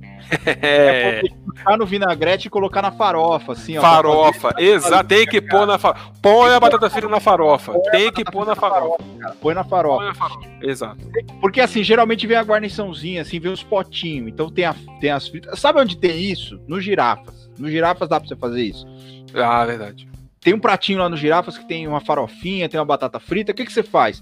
Você pega a batata frita, isso fica de graça, é um conselho de graça, é uma coisa das coisas mais deliciosas do mundo. Você roda ela no vinagrete e chucha na farofa e come, cara, é uma delícia. Ou então você faz como o Daniel tá falando, você pega o vinagrete e derruba em cima da batata. Cara, é fantástico. Você rega, é, rega, cara, batata. Você que tempera a batata com aquela. Aquilo, aquilo é, é o puro. Ó, eu tô sentindo até o cheiro da, do vinagre com, a, com, as fritas, assim. É o puro suco do milho, isso, gente. Isso é, é, o puro suco do milho. É, é exato. Suco do milho, cara. É um negócio maravilhoso. Eu rego, eu rego. Ah, ô Gabriel, vai, vai. vai ser cancelado vai por não gostar de farol. Principalmente porque você é goiano, Gabriel. É. Goiano e mineiro. Que não como é que não gosta de farofa? de farofa, cara? Você é, você é goiano, como que você não gosta de farofa, caralho? Eu que não, eu, eu sou eu sou 50% mineiro. A minha mãe é mineira. Eu namorei em Minas Gerais, né? Eu aprendi a, a, a, apreciar a maravilha que é a culinária mineira também, a culinária de Minas, de Goiás, que é aquela coisa maravilhosa, que é aquela farinha, que é aquela pimentinha curtida na, na cachaça, aquela coisinha, aquela vermelhinha. Inclusive, eu tenho uma receita de, de conserva de pimenta com alho mas eu vou fazer enquete para saber se vocês querem, que aí eu passo a receita depois. Nossa, mas cara, aquela pimentinha, aquela pimentinha vermelhinha, você pega ela assim, ó, você, e outra, não é para você jogar assim não. Você pega aquela colherzinha de café, sabe aquela colherzinha de café? Sim. Aquela que você colocar o açúcar, aquela colherzinha bem pequenininha, aquela. você pega ela, molha e tira ela vai pingar, você pinga duas gotinhas, duas ou três gotinhas daquela pimenta na comida, cara, aquilo fica sensacional, fica um feijãozinho tropeiro, um torresminho. Verdade, verdade, verdade. Uma couve, uma couvezinha com alho, assim, ó, feita no alhinho, assim, uma farofinha. Aquela hum. farofinha com, com, com farinha de milho, que tem aqueles flocão que você mistura, assim, joga um feijãozinho. Sim, farinha de milho, sim. Delícia, cara, aquilo lá dele, pelo amor de Deus. Eu quero ir pra Minas só pra comer isso aí. Só pra... Nossa, vem, vem. E eu ainda faço boa. um bolo de fubá. Ó, oh, que maravilha. Ah, cara, e biscoito polvilho tem também ou não? Ah, eu já vou ter que comprar, né? Porque eu não sei oh, fazer. Pô, Nossa, modelona, assim, aquilo é uma delícia, cara. Olha, Sim. comida, gente. Aqui em casa tem, inclusive, é. eu acho. Ó, o Valdir também aqui, ó. Ó, o Valdir. Eu não gosto de farofa. Adoro farinha, mas não gosto de farofa. Então eu vou te cancelar, entendeu? Cadê farofa? Tem que ter a farofa. Minha avó, cara, eh, fazia uma coisa com farofa, eu não gostava. Foi a única, a única vez que a farofa não. A farinha de milho, principalmente, não. A minha avó. Tem um nome isso, eu não sei. Aí em Minas o pessoal faz, lá na cidade da minha avó pelo menos fazia. Pegava o café, um copo de café, e jogava umas duas colheres de farinha de, de milho dentro, e misturava e ia comendo aquilo. Eu experimentei, não gostei. Mas disse que mineiro gosta das coisas.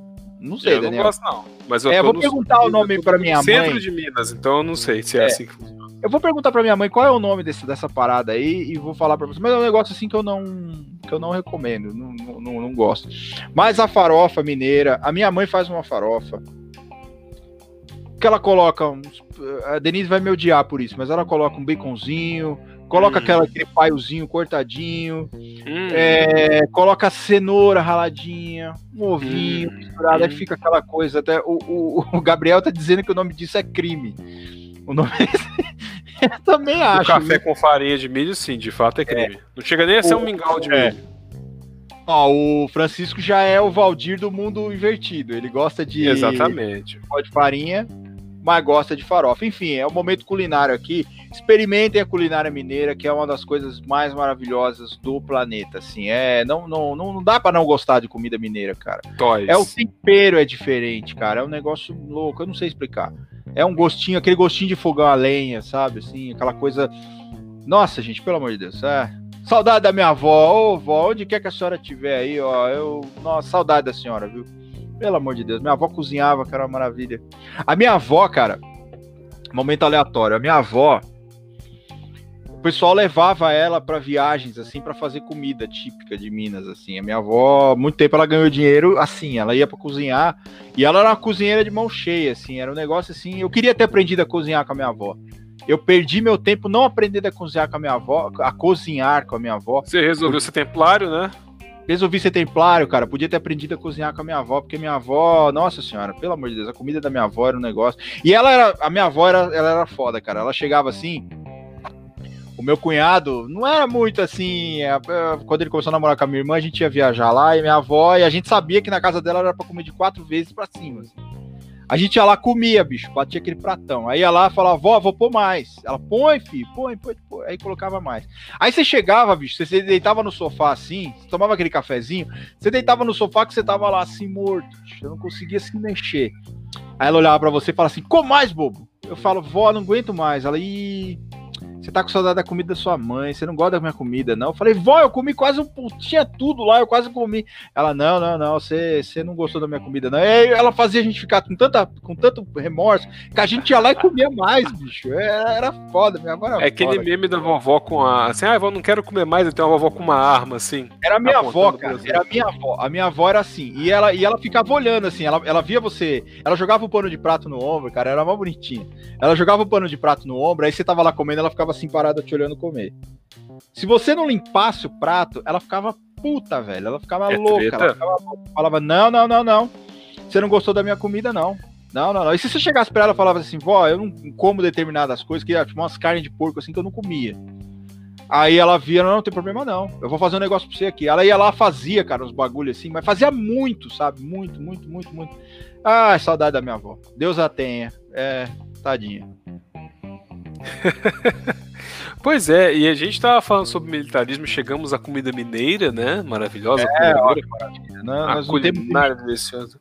Não temos limites. Mas assim, como a gente dizia, essa questão, essa questão de, de, de essa mudança de viés, a, a, ausência, né, digamos, o abandono do militarismo é justamente uma mudança de viés. Você muda de um viés patrimonial e relacionado a uma hierarquia rígida e passa para um viés mais humanista. E essa é a importância de se acabar com o militarismo. É, é militarismo nas polícias, né, gente? É claro que vai ter que ter exército para defender fronteira, para passar cal em meio fio, para é, passar cal em árvore. É, Enfim, tem que, vai ter, tem que ter exército para isso, né? O Pazuello tem que ir lá pintar uma árvore lá, né? Porque depende. Depende. Mas Se ele... tiver, demanda. Se tiver demanda, exatamente, né? Ele é especialista em logística, ele tem que ir lá fazer a logística da pintura de cal no meio-fio. Mas enfim, é, abandonando-se isso nas polícias, a gente vai trazer para os centros urbanos um viés mais humanitário. E principalmente um viés. É, o, o Alex falou assim: pô, Daniel, mas está exigindo inteligência da polícia? Sim, eu estou exigindo, porque quando você faz o ciclo completo de polícias, de patrulha ostensiva com investigação, você faz com que aquelas pessoas que trabalham dentro da polícia, ou em guarda civil, né? Porque em, depois do caso George Floyd nos Estados Unidos, muitos municípios e estados estão pensando em abolir as suas polícias e transformá-las em outro tipo de instituição. Né? Não, não é uma questão de desmilitarizar, porque a polícia lá é desmilitarizada, mas modificar a estrutura da instituição. É, quando você muda esse viés, você tem espaço para outras discussões, para uma integração com a sociedade, com a comunidade. É claro que no Brasil é um pouco complicado porque a gente não tem senso de comunidade. E por que, que eu estou vestido assim? Porque eu continuo vendo nas redes sociais os nossos jovens brasileiros pujantes indo pra balada, combinando barzinho. Ah, mas eu fui só do barzinho lá e eu tirei. É, sabe quem fez isso outro dia e eu xinguei muito? O meu pai. O meu pai outro dia apareceu no Facebook com uma foto lá com a máscara no queixo, assim, num boteco e tal, né? Com a pose de quebrada, né? Aquela mãozinha assim. Né? Tipo Luiz Fabiano, né? Parado na esquina, assim. Exatamente, malzão lá, assim, querendo ajudar na briga e tal. E aí eu vi, eu mandei para ele no Facebook, falei, que foto é essa? Ah, eu só tirei a máscara para tirar a foto. Eu falei, não tinha, tinha que ter tirado. Primeiro, não tinha que ter saído de casa, né? Delivery tá aí para isso. E segundo, se saiu de casa e foi para boteco lá porque vai bater foto e tal, não tem que tirar a máscara. Mas é isso que a gente vê todo dia, assim, essa o, o, problema que a gente tem, um problema muito grande, é uma ausência de um senso comunitário. As polícias não se ligam com a comunidade, por quê? Não há um senso comunitário. A polícia não enxerga que aquela pessoa que mora em favela, no morro, aquela pessoa que mora num bairro de classe média baixa, classe média média, classe média alta, é um cidadão como ele, ele não enxerga isso. Ele enxerga o quê? Privilégios, como discutimos no episódio passado. Eu tenho que ter uma atuação diferente para naquele bairro de classe média alta, de classe alta, porque ali eu vou ser mais cobrado. Diferentemente daquela pessoa que está numa favela, num bairro de classe baixa, porque ali aquele é só mais um. Aquele é só mais um Silva que a estrela não brilha. Ele era fanqueiro, mas era pai de família. Mas a estrela dela não brilha. Ninguém vai perguntar por ele. As pessoas que vão chorar por ele são às vezes são pessoas que são indiferentes, são invisíveis para a sociedade, diferentemente daquelas pessoas que estão num classe, num, num, bairro de classe alta. Então assim, essa essa atuação diferenciada, essa ausência de de, de, de, ligação com a comunidade, que é a ausência de senso comunitário que a gente tem hoje. Porque o que a gente tem é egoísmo. Ah, eu vou defender a minha, minha saúde mental e vou sair na rua para ir no boteco, eu vou ao cinema, eu vou à baladinha top e posta foto no Stories, e faz flit no Twitter, e faz combinaçãozinha porque nós vamos e tal, não sei o quê. Nós estamos vendo tudo isso. E isso é uma atuação egoística. Por quê? Porque você, ao mesmo tempo que pode pegar essa doença e levar para sua casa, você pode ser assintomático, mas um exemplo, um exemplo, inclusive, que hoje, essa semana foi uma, um boato. Né? Não vou dizer que foi real, porque não houve notícia dizendo isso. Mas Nissete Bruno, atriz global, idosa, está em estado grave com Covid. E dizem que ela pegou por quê? Porque um parente assintomático foi visitá-la. Olha o egoísmo dessa pessoa. Tudo bem, a gente é. sente saudade. A minha avó tá internada no hospital. Eu levei minha avó para fazer exame, mas por quê? Porque precisou. Eu não fui à casa da minha avó, porque, ah, eu tô com saudade da vovó, vou visitar ela. Eu tava morrendo de saudade. Eu fiquei nove meses sem ver minha avó. Eu fiquei vários meses sem ver minha avó e só, só encontrei porque eu a levei ao hospital, todo mundo de máscara, sem ficar muito próximo, nem nada. E minha avó tá internada não com Covid, mas com outras suspeitas. Minha avó tá, tem 92 anos, né? Sinceramente, ela tá bem idosa. Mas ainda assim, esse egoísmo de, ah, eu tenho que ir no boteco, ah, eu tenho que ir na casa da minha avó porque eu não aguento mais não ver e tal, e não vou tomar cuidado né, com nada. a gente tá vendo muito aí, o pós-prova, pós-prova. Galera, o pós-prova, é. é. não tá livre disso não, viu? Nós estamos vendo também, viu? Tá pós-prova. E é. as festas de fim de ano estão chegando. Não é, é. Não aglomerem. Ah, mas eu só vou ali que eu vou para casa do meu tio, ou para casa da minha prima, porque minha família merece, mesmo se cuidando, gente. Essa doença é muito contagiosa. E esse egoísmo de não poder passar um ano de Natal sem ver um parente que seja, né? Porque eu vou ficar na minha eu estou na minha casa e eu vou ficar na minha casa esse Natal. E o ano novo também.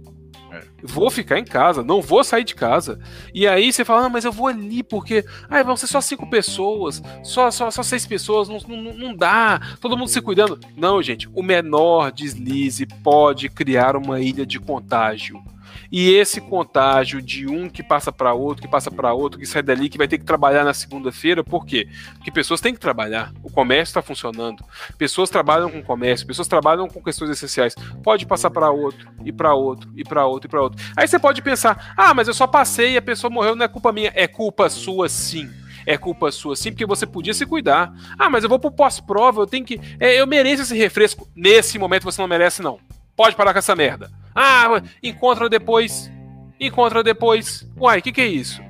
Vai ter oportunidade. Gente, a oportunidade tá aí. Ela vai surgir em algum momento. Então, segura essas carças aí. Se segura na sua cadeira, entendeu? Você falou, você falou um negócio. É, fica em casa. Você falou um negócio importante. Eu, eu, eu até mandei uma foto pra Denise. Eu falei assim: vê se você descobre onde é esse lugar. Rolou uma foto essa semana aí de um concurso aqui em São Paulo, no, acho que pro IANSP, não sei se era para médico ou um profissional de saúde, se enfermeiro, biomédico, não sei, era um profissional de saúde.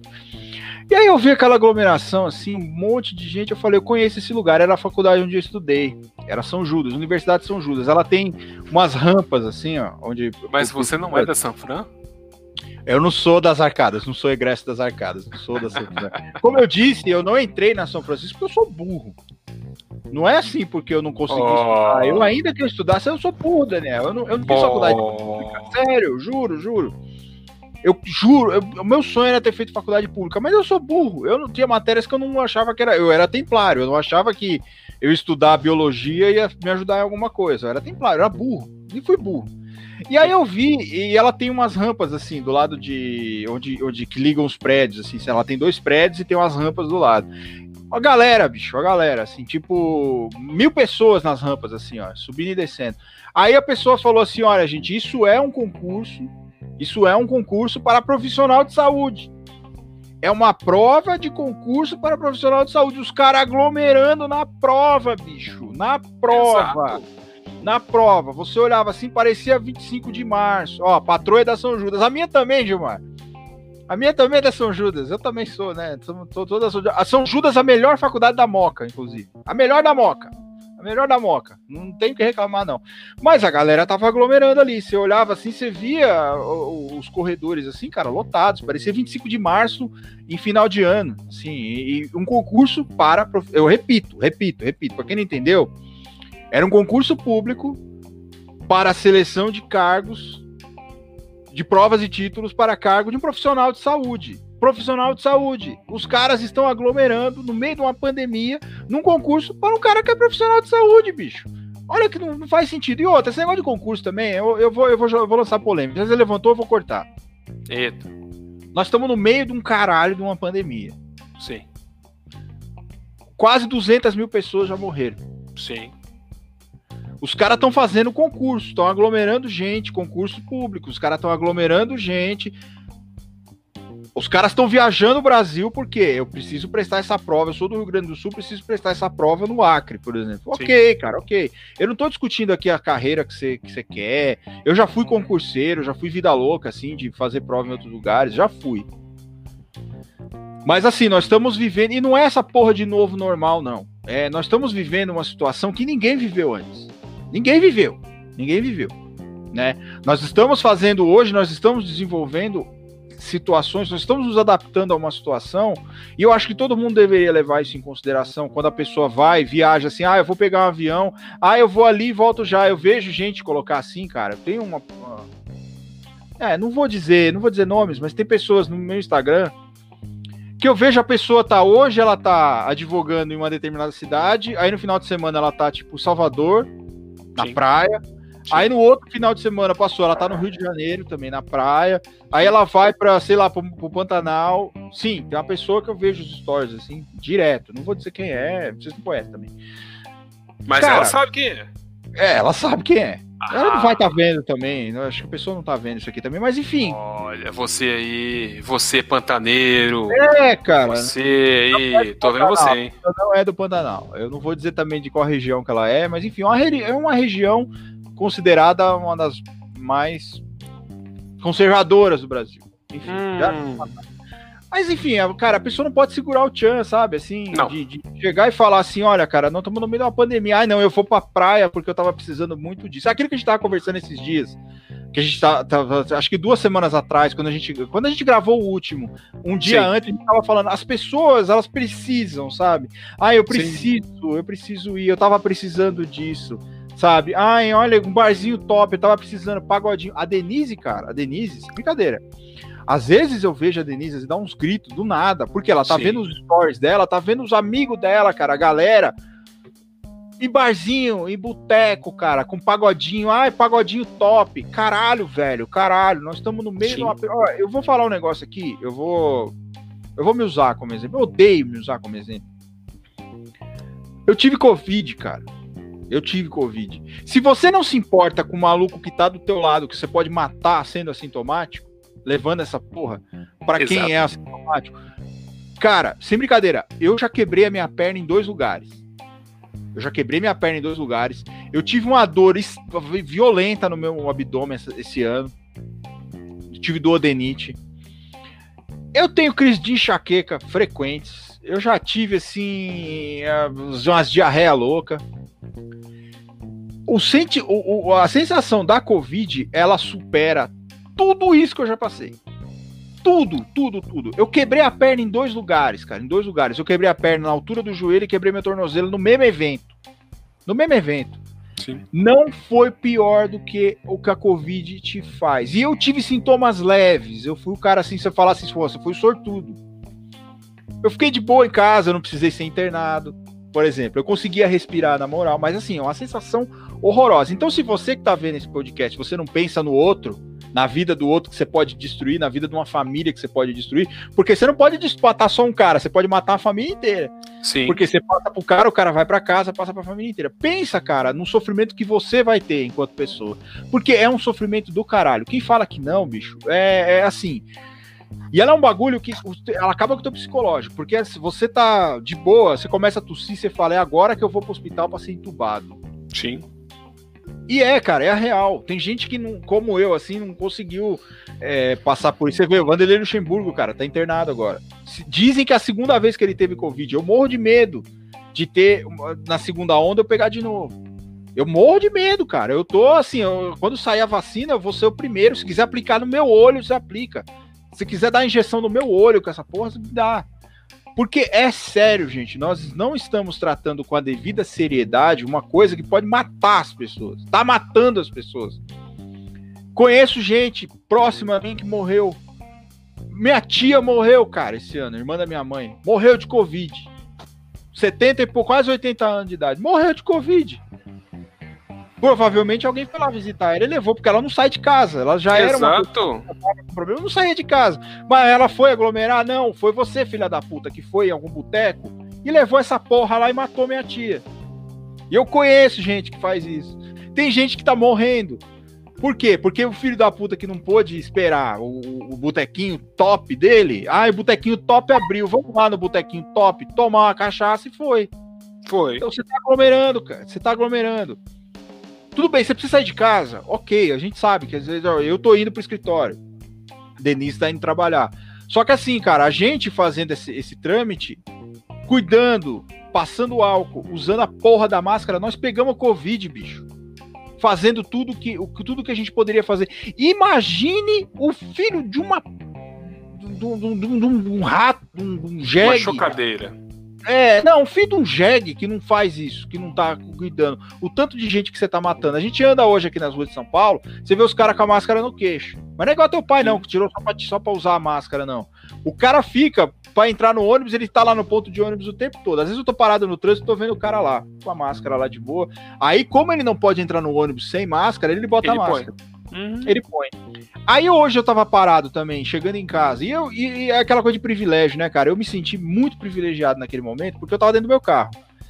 O ônibus que tava do lado, parado, ele tava lotado, bicho. Tinha gente assim, que tava um encostando na outra. Então você vê.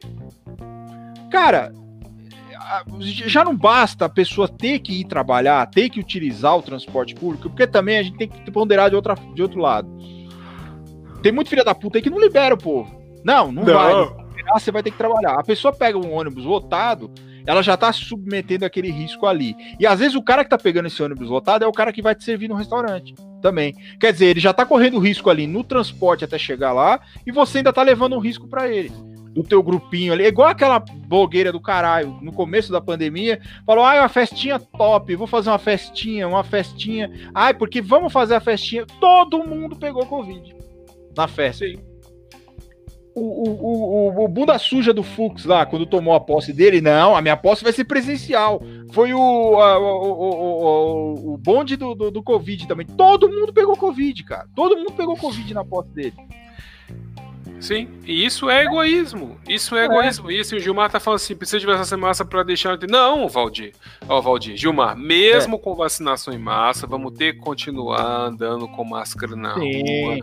lavando a mãozinha, passando álcool gel. A gente pode até aglomerar, encontrar mais pessoas e tudo, mas vai ter que manter os cuidados sim. Porque Sim. se a gente tem esse tipo de cuidados, a gente previne não só a Covid, mas quaisquer outras doenças respiratórias. Então, assim, é interessante manter esses cuidados. É muito interessante. É. E, de fato, é uma questão de egoísmo. Assim, eu tenho um exemplo próximo de mim. Ninguém da minha família morreu com Covid ainda, mas eu tenho um exemplo próximo a mim em que uma pessoa perdeu pai e mãe perdeu pai e mãe. E aí, claro, é uma tristeza terrível e tudo, pai e mãe idosos e tal. Mas por que que perdeu? Porque tinha que pegar a mãe todo final, pai e mãe no final de semana e visitar. Ir no sítio, levar para não sei onde. Porque tem que ficar em cima e embaixo. Não podia ficar distante. Como eu disse, eu fiquei nove meses sem ver minha avó. Só fui encontrar com a minha avó porque eu tive que levar ela ao médico. Então, assim, ah, não, mas eu tenho que ver. Eu preciso, eu preciso. Eu! Ó, ó. Foi o que eu disse há duas semanas, digo de novo eu, eu, eu, é sempre isso, não é? O senso comunitário, ele não existe, sou eu, eu o Daniel, eu o Leandro, eu o Gabriel, eu o Gilmar, eu o Valdir, eu não sei quem, eu a Denise, eu, eu, sou eu, eu preciso, eu quero, eu vou fazer. E aí nesse eu, eu, eu e não nós, como um todo, a gente cria essa situação por quê? Porque para o vírus da Covid, não interessa se sou eu, se é o Leandro, se é o Gabriel. Para ele, o interessante é sobreviver. Ele tem que se reproduzir, né? Então, assim, o eu, eu, eu, eu, eu pouco importa. E aí, essas, que, e essas questões surgem também, né? Que a Júlia está colocando. Imunizou com ivermectina. Pois é, é kit Covid, é ivermectina, é cloroquina, é remédio que não serve. E é tão inútil essa questão desses remédios, né? Porque teve gente aí, uma, uma gente, que eu não gosto de falar o nome, né? Que inclusive apresentou aí um plano de vacinação dizendo que não vai se vacinar, dizendo que tem que assinar termo de estabilidade. Assim, é um inútil. Já era inútil antes e se tornou um inútil pernicioso. É, já é. era pernicioso desde então.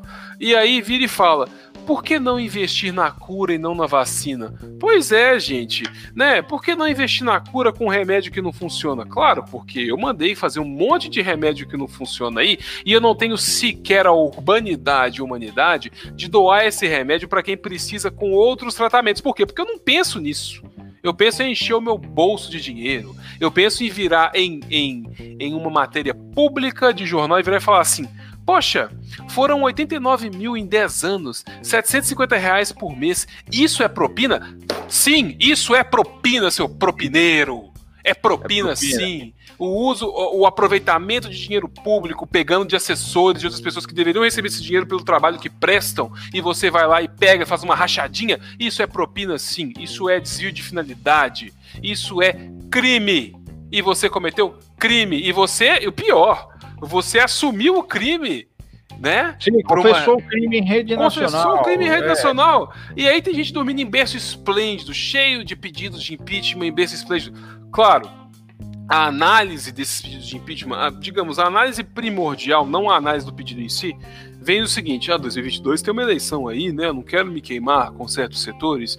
Tem uma outra análise também que diz o seguinte: poxa, estaremos na mão de alguém muito pior, mas pode ser que esse alguém também cometeu crime, a gente não sabe teria que ser analisado também. O pior é não analisar, é sentar em cima e não analisar. Será que essa é. pessoa não estaria cometendo, um, não um crime de responsabilidade, mas uma infração contra. o regimento interno da Câmara, eu fiquei de pesquisar essa semana, eu não pesquisei. E eu não digo só. só é, é, que assim, o deputado ele não sofre impeachment, né? Ele sofre cassação. Exato. Então nós temos, a gente não aplicaria a lei de impeachment a ele. Mas eu acho que sim. Eu acho que ele, ele, ele pode estar tá cometendo alguma infração, a, a inação dele, né? Vamos dizer assim. Sim pode estar tá, tá, tá, ele pode estar tá cometendo alguma violação ao regimento interno que possa resultar na cassação dele, por exemplo. Olha aí. Pode. Quer dizer, até que ponto vale a pena o cara se queimar? E vamos, vamos ser bem honesto também. Se a gente pegar esses todos, que eu acho que já deve ter uns 100 pedidos de impeachment, sem exagero, sem exagero nenhum. Deve ter uns 100, deve estar beirando 100 pedidos de impeachment. Que se aproveite 30% disso. Sim. Porque às vezes eu pedi de impeachment também, hoje em dia, cara, uma coisa mais fácil é você fazer uma bater uma petição e protocolar. Mas eh, hoje eu vi um comentário assim de pessoas que são ligadas a essa coisa do direito internacional. Essa questão que ele tá falando, que isso daí tá falando que eu não vou tomar vacina e eu quero que as pessoas assinem um termo de responsabilidade, isso pode se configurar em regra e, aliás, hipoteticamente, um crime contra a humanidade. Claro que sim. Claro Sujeita à avaliação e à punição pelo Tribunal Penal Internacional, que inclusive já existe processo contra ele no TPI, em Haia, e isso pode ser mais uma infração sujeita à punição pelo Tribunal Penal Internacional. Então, a gente não está falando de um cara que vai ali, compra um, um chiclete e não paga. Né? Exato. Nós estamos falando de um cara que está cometendo um crime não só é, punível no Brasil, mas punível no, no, no, no, status internacional aí, pelo Tribunal Penal Internacional. Deus, é um crime contra a saúde pública. Você tem, pública. você tem uma saída. Né? Você tem, é, você tem uma saída que é mais simples, que é imunizar a sua população, e você vira e fala: Eu não vou tomar vacina, eu tô fora, vocês vão ter que se responsabilizar. Você cria uma burocracia e burocracia afasta as pessoas. Burocracia faz com que as pessoas falem: Ah, mas eu vou ter que assinar um termo, vou ter que ler aquela merda, vou ter que. Eu não vou vacinar, foda-se. Para um país que, inclusive, já tá perigando ter epidemia de sarampo porque não querem vacinar seus próprios filhos, e eu acho que quem não quer vacinar filho deveria ser criminalizado por isso, porque a vacina não protege protege somente a criança, existe, mas existe protege todo mundo em volta. Né? É, todo a pessoa, a pessoa é, é, é, desculpa, Daniel, te cortar só, só para claro. emendar isso, porque é importante isso que você falou. Porque de... essa semana me questionaram no Twitter se a pessoa se, se, que vai ter essa batalha de pai que é a favor da vacina e pai anti-vax. Então, isso, isso faz um negócio novo no direito também, porque eu Sim. entendo o, o cara que é anti-vax, ele comete uma, uma, uma, violação contra os direitos da criança que pode ser, inclusive, punida com a perda da guarda, com a inversão da guarda, com a suspensão de visitas, por exemplo. O negócio Sim. é sério. Então, essa pessoa pode sofrer um procedimento criminal de abandono material, por exemplo, do filho. Sim. Eu não vou dar vacina no meu filho, eu tô abandonando meu filho. Ou claro. um crime é um crime punível até com a perda do, do poder familiar e com um crime. Isso é sério, não é um negócio assim, não é, é a minha opinião. É igual não, o cara que dá é.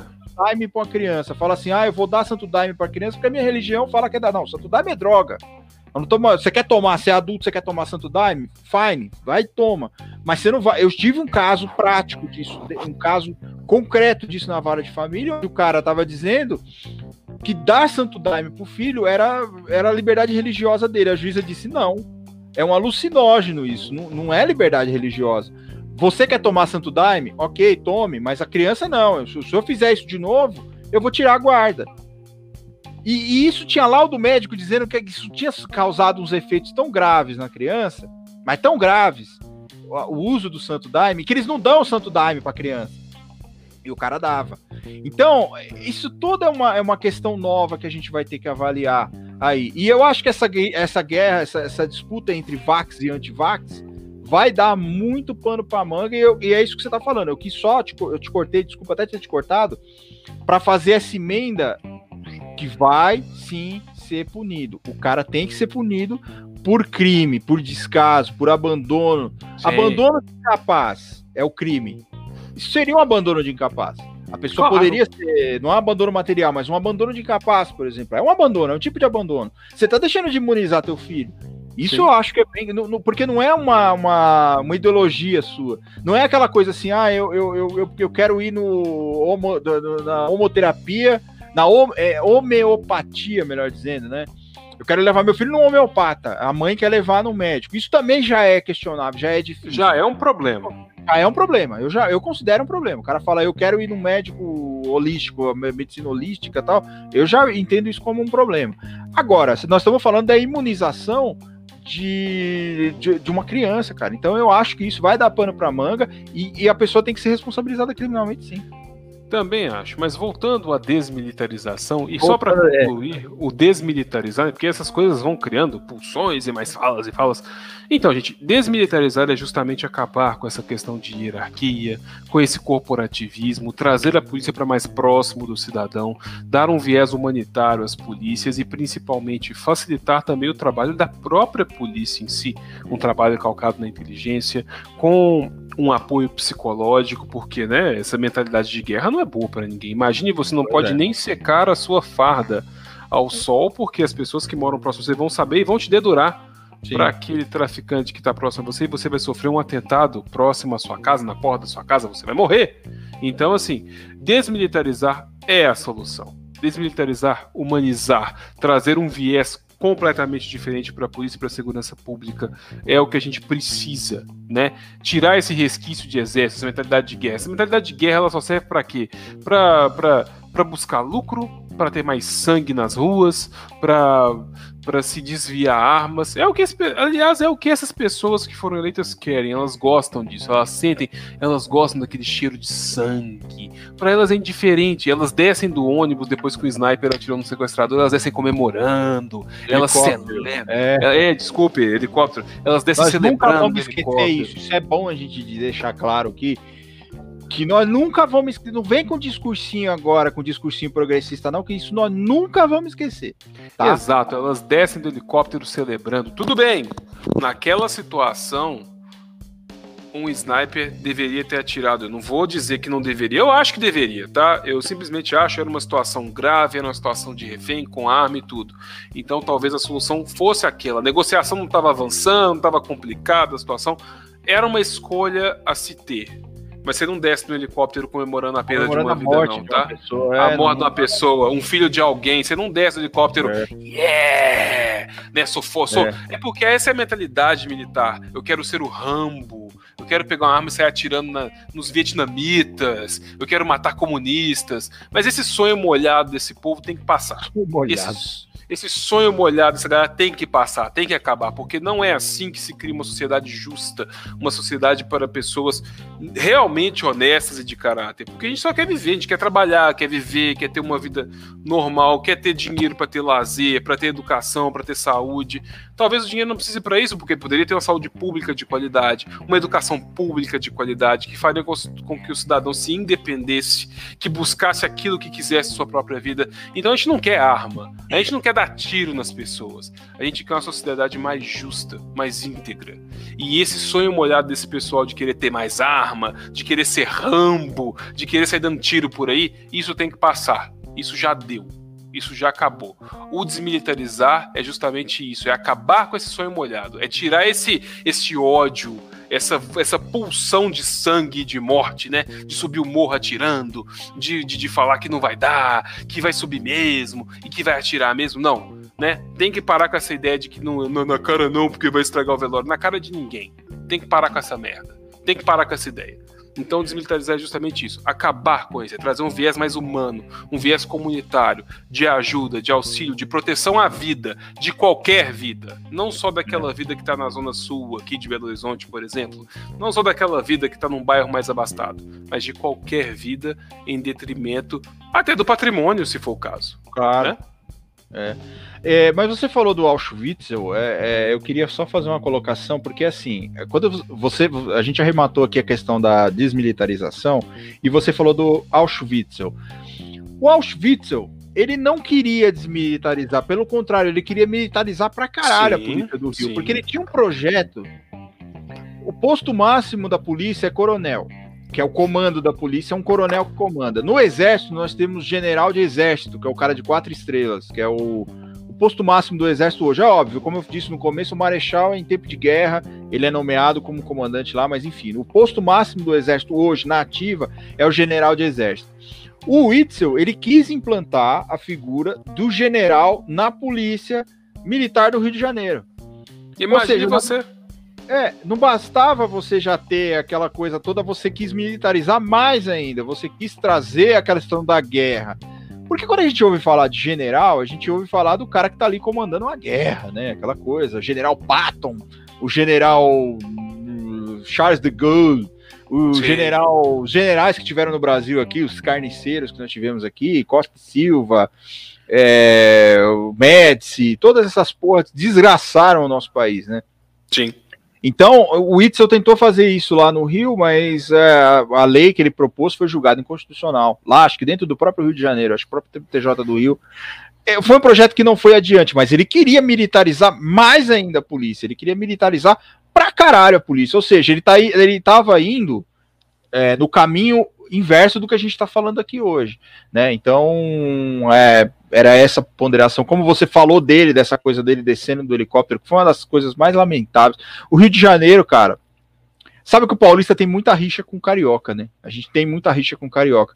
Mas o Rio de Janeiro não merece isso, cara. Não, não, não merece o que está acontecendo com o Rio de Janeiro, assim. O Rio de Janeiro não merece. Claro que não. E não é e... uma uma rixa estadual que vai fazer isso. Uma coisa é você fazer é. piada com o seu vizinho de estado.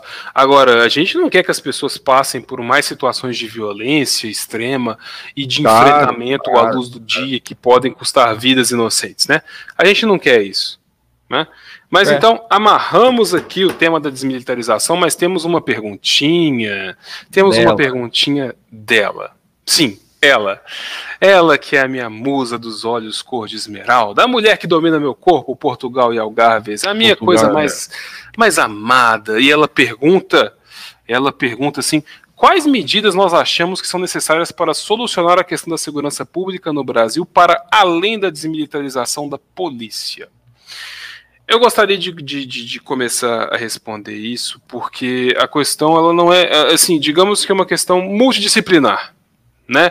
Não é só uhum. desmilitarizar. A gente tem que ter muitas coisas assim no, no, no, nosso país. Muitas coisas são falhas, elas são estanques, elas não existem elas ficam daquele, naquele ponto, assim. Elas ficam naquela situação em que nada se resolve, nada vai para frente. No nosso país a gente precisa investir muito em educação, mas não só educação formal, mas educação moral também. E não falo em educação moral religiosa, não. Eu falo em questão de direitos e deveres, as pessoas entenderem aquilo que elas, até onde elas podem ir e aquilo, e aquilo que elas podem exigir do Estado, do governo, dos seus próprios concidadãos né? E também é, tudo é muito é uma questão multidisciplinar. A segurança não é sozinha sem uma saúde de qualidade, sem uma educação de qualidade, sem um povo que é ensinado a pensar, a se independer, a refletir. Então, assim, os investimentos do Estado também em outras áreas são muito importantes para que a gente tenha uma segurança pública melhor. Então eu acho que é mais ou menos nesse ponto. Eu não falei o nome dela, mas eu falo agora. É Camila, a minha musa dos olhos cor de esmeralda. Meu bem, então é isso que eu penso. Musa é uma questão, é uma questão multidisciplinar, inclusive o seu time saiu na frente, viu? Tá 1x0. É, tá 1 a 0 é uma... é, não tô assistindo, mas é uma questão multidisciplinar, é uma questão que não se basta somente na desmilitarização, mas também na, na, na qualificação, na, no ensino, no sentido das pessoas entenderem seus direitos e deveres, é, e também na questão de terem também, quando vão procurar o Estado por uma prestação de serviço, elas encontrarem aquele serviço. Tem muito disso. Assim, se a gente consegue fazer toda essa volta, toda essa questão multidisciplinar, a gente tem muita possibilidade de a segurança pública melhorar também.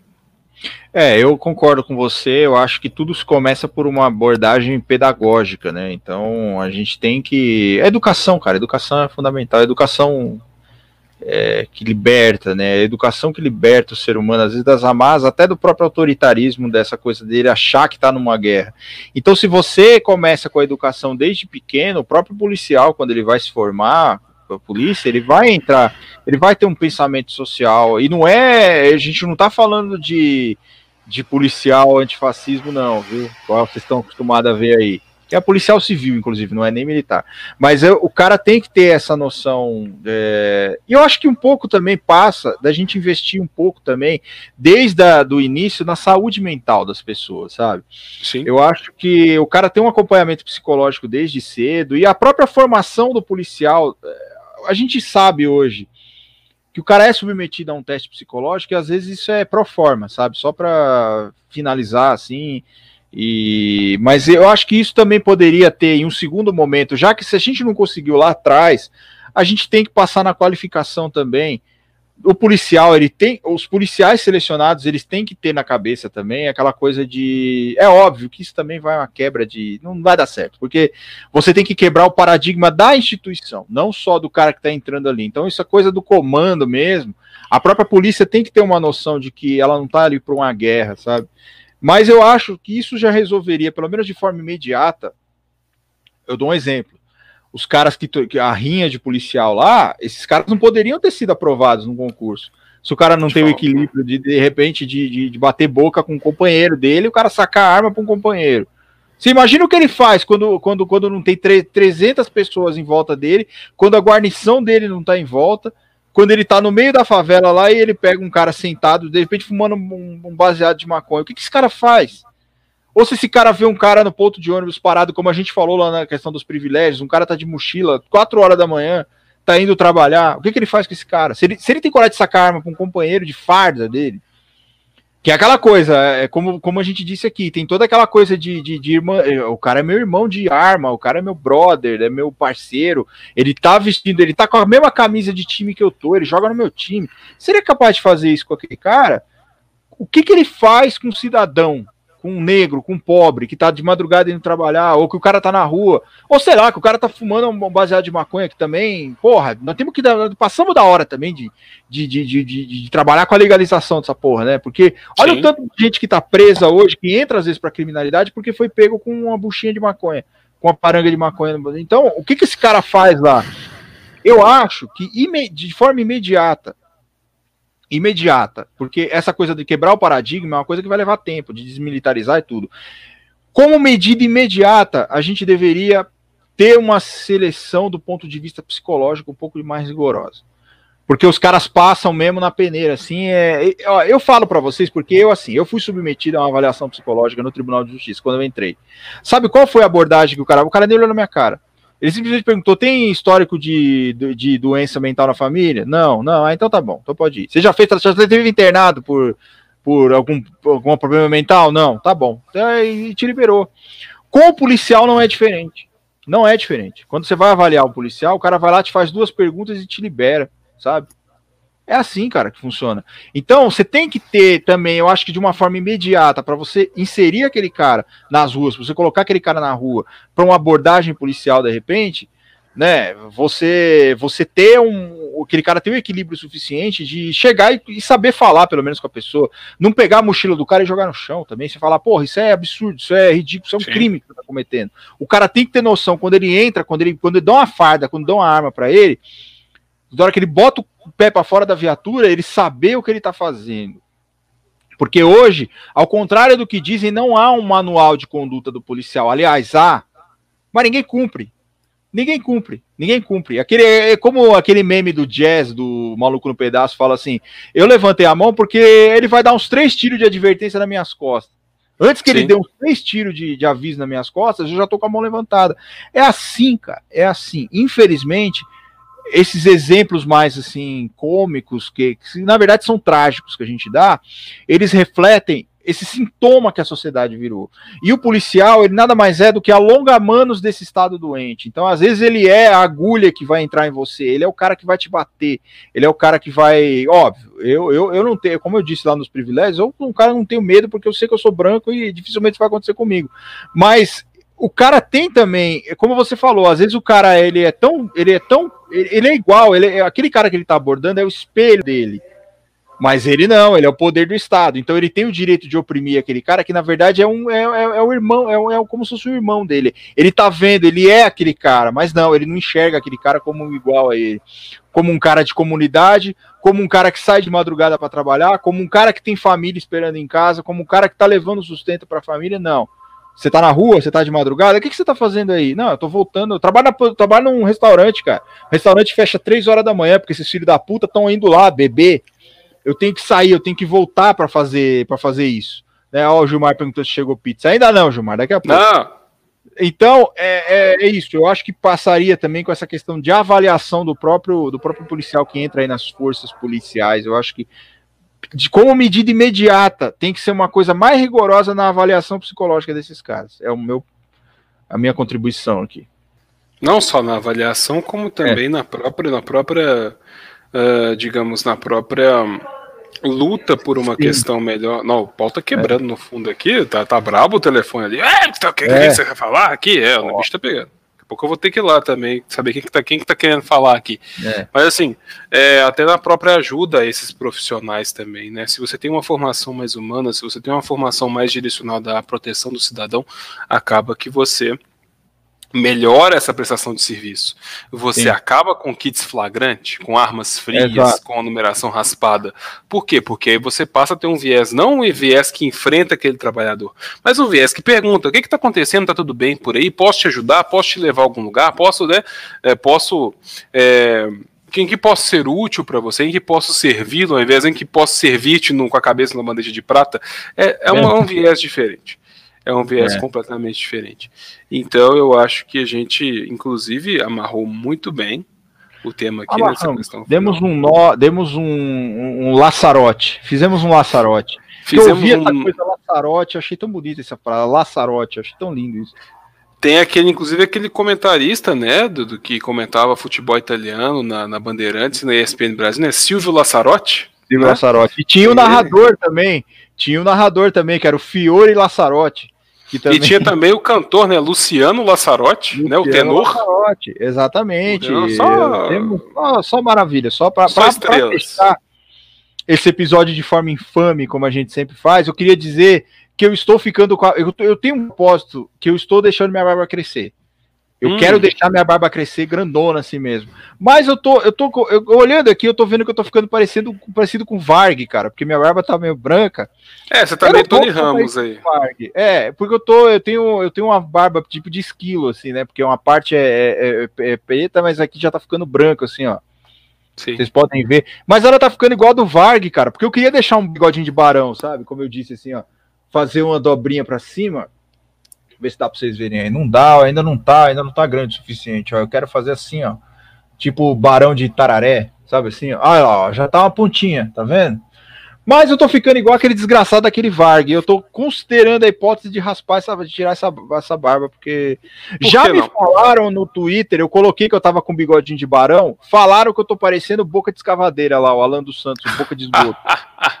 eu, eu já falei que eu acho que eu vou raspar, porque se eu tô parecendo lá o gengiva, ah. de, gengiva de demônio, eu acho que eu vou raspar. Mas enfim, é um é para encerrar assim com, com chave de ouro, eu só tava querendo dizer que, que a minha barba tá parecida do Varg. Daniel, faça suas considerações finais aí, deixe seus abraços, seus beijos, mande suas fotos aí dançando de shortinho, porque rolou isso essa semana. Ah, é? é? Rolou isso? É, é? rolou, rolou, é, rolou isso aí.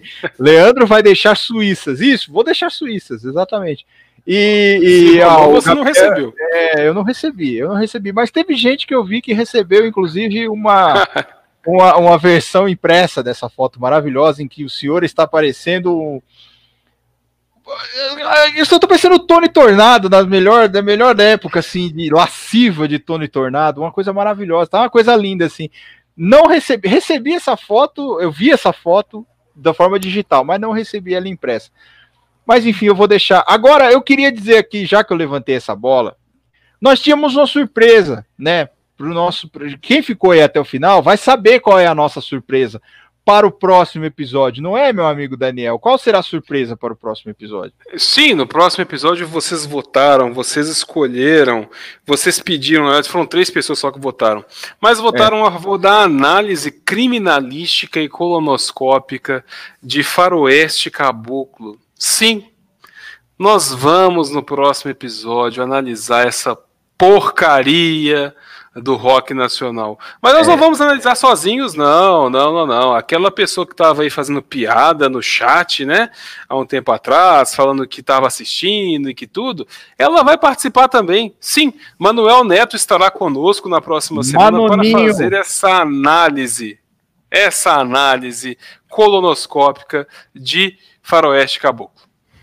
Exato. Manuel, nós teremos a primeira participação nesse, nesse podcast. Então, a primeira participação não vai ser ninguém menos que Manoninho.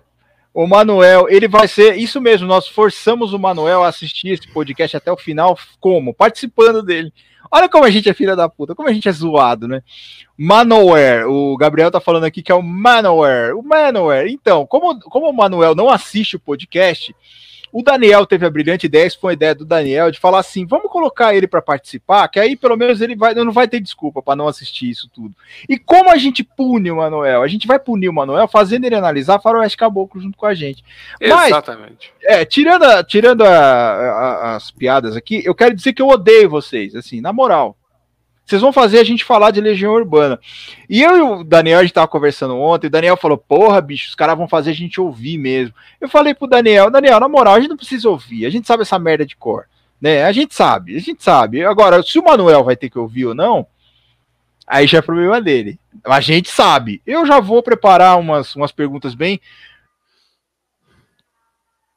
Como diria um advogado uma vez que eu trombei, disse que eu estava fazendo perguntas aspiciosas para testemunha dele. Eu disse, doutor, veja bem, isso eu não está entendendo. Então vou fazer perguntas caspiciosas para o Manuel. Fiquem ligados que na terça-feira que vem, às 8 horas, vai ter Manoninho no Marretadas Podcast. A primeira participação vai ser Manoninho.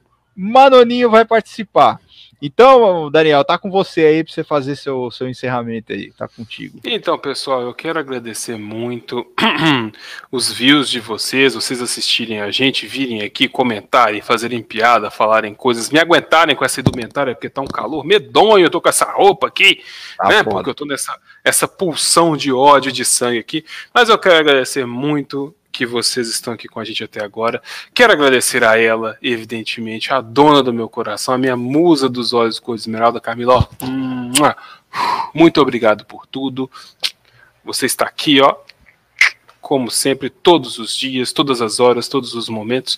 E vocês me sigam em minhas redes sociais, arroba dedidado, F de faca, Hilário, com H de engraçado, arroba DF Hilário, no Twitter e no Instagram. Sigam a arroba do Marretadas, que é arroba marretadaspod, no Twitter de Mudo, Marretadas Pod. E aí, agora eu passo a bola para o homem que é dono deste canal.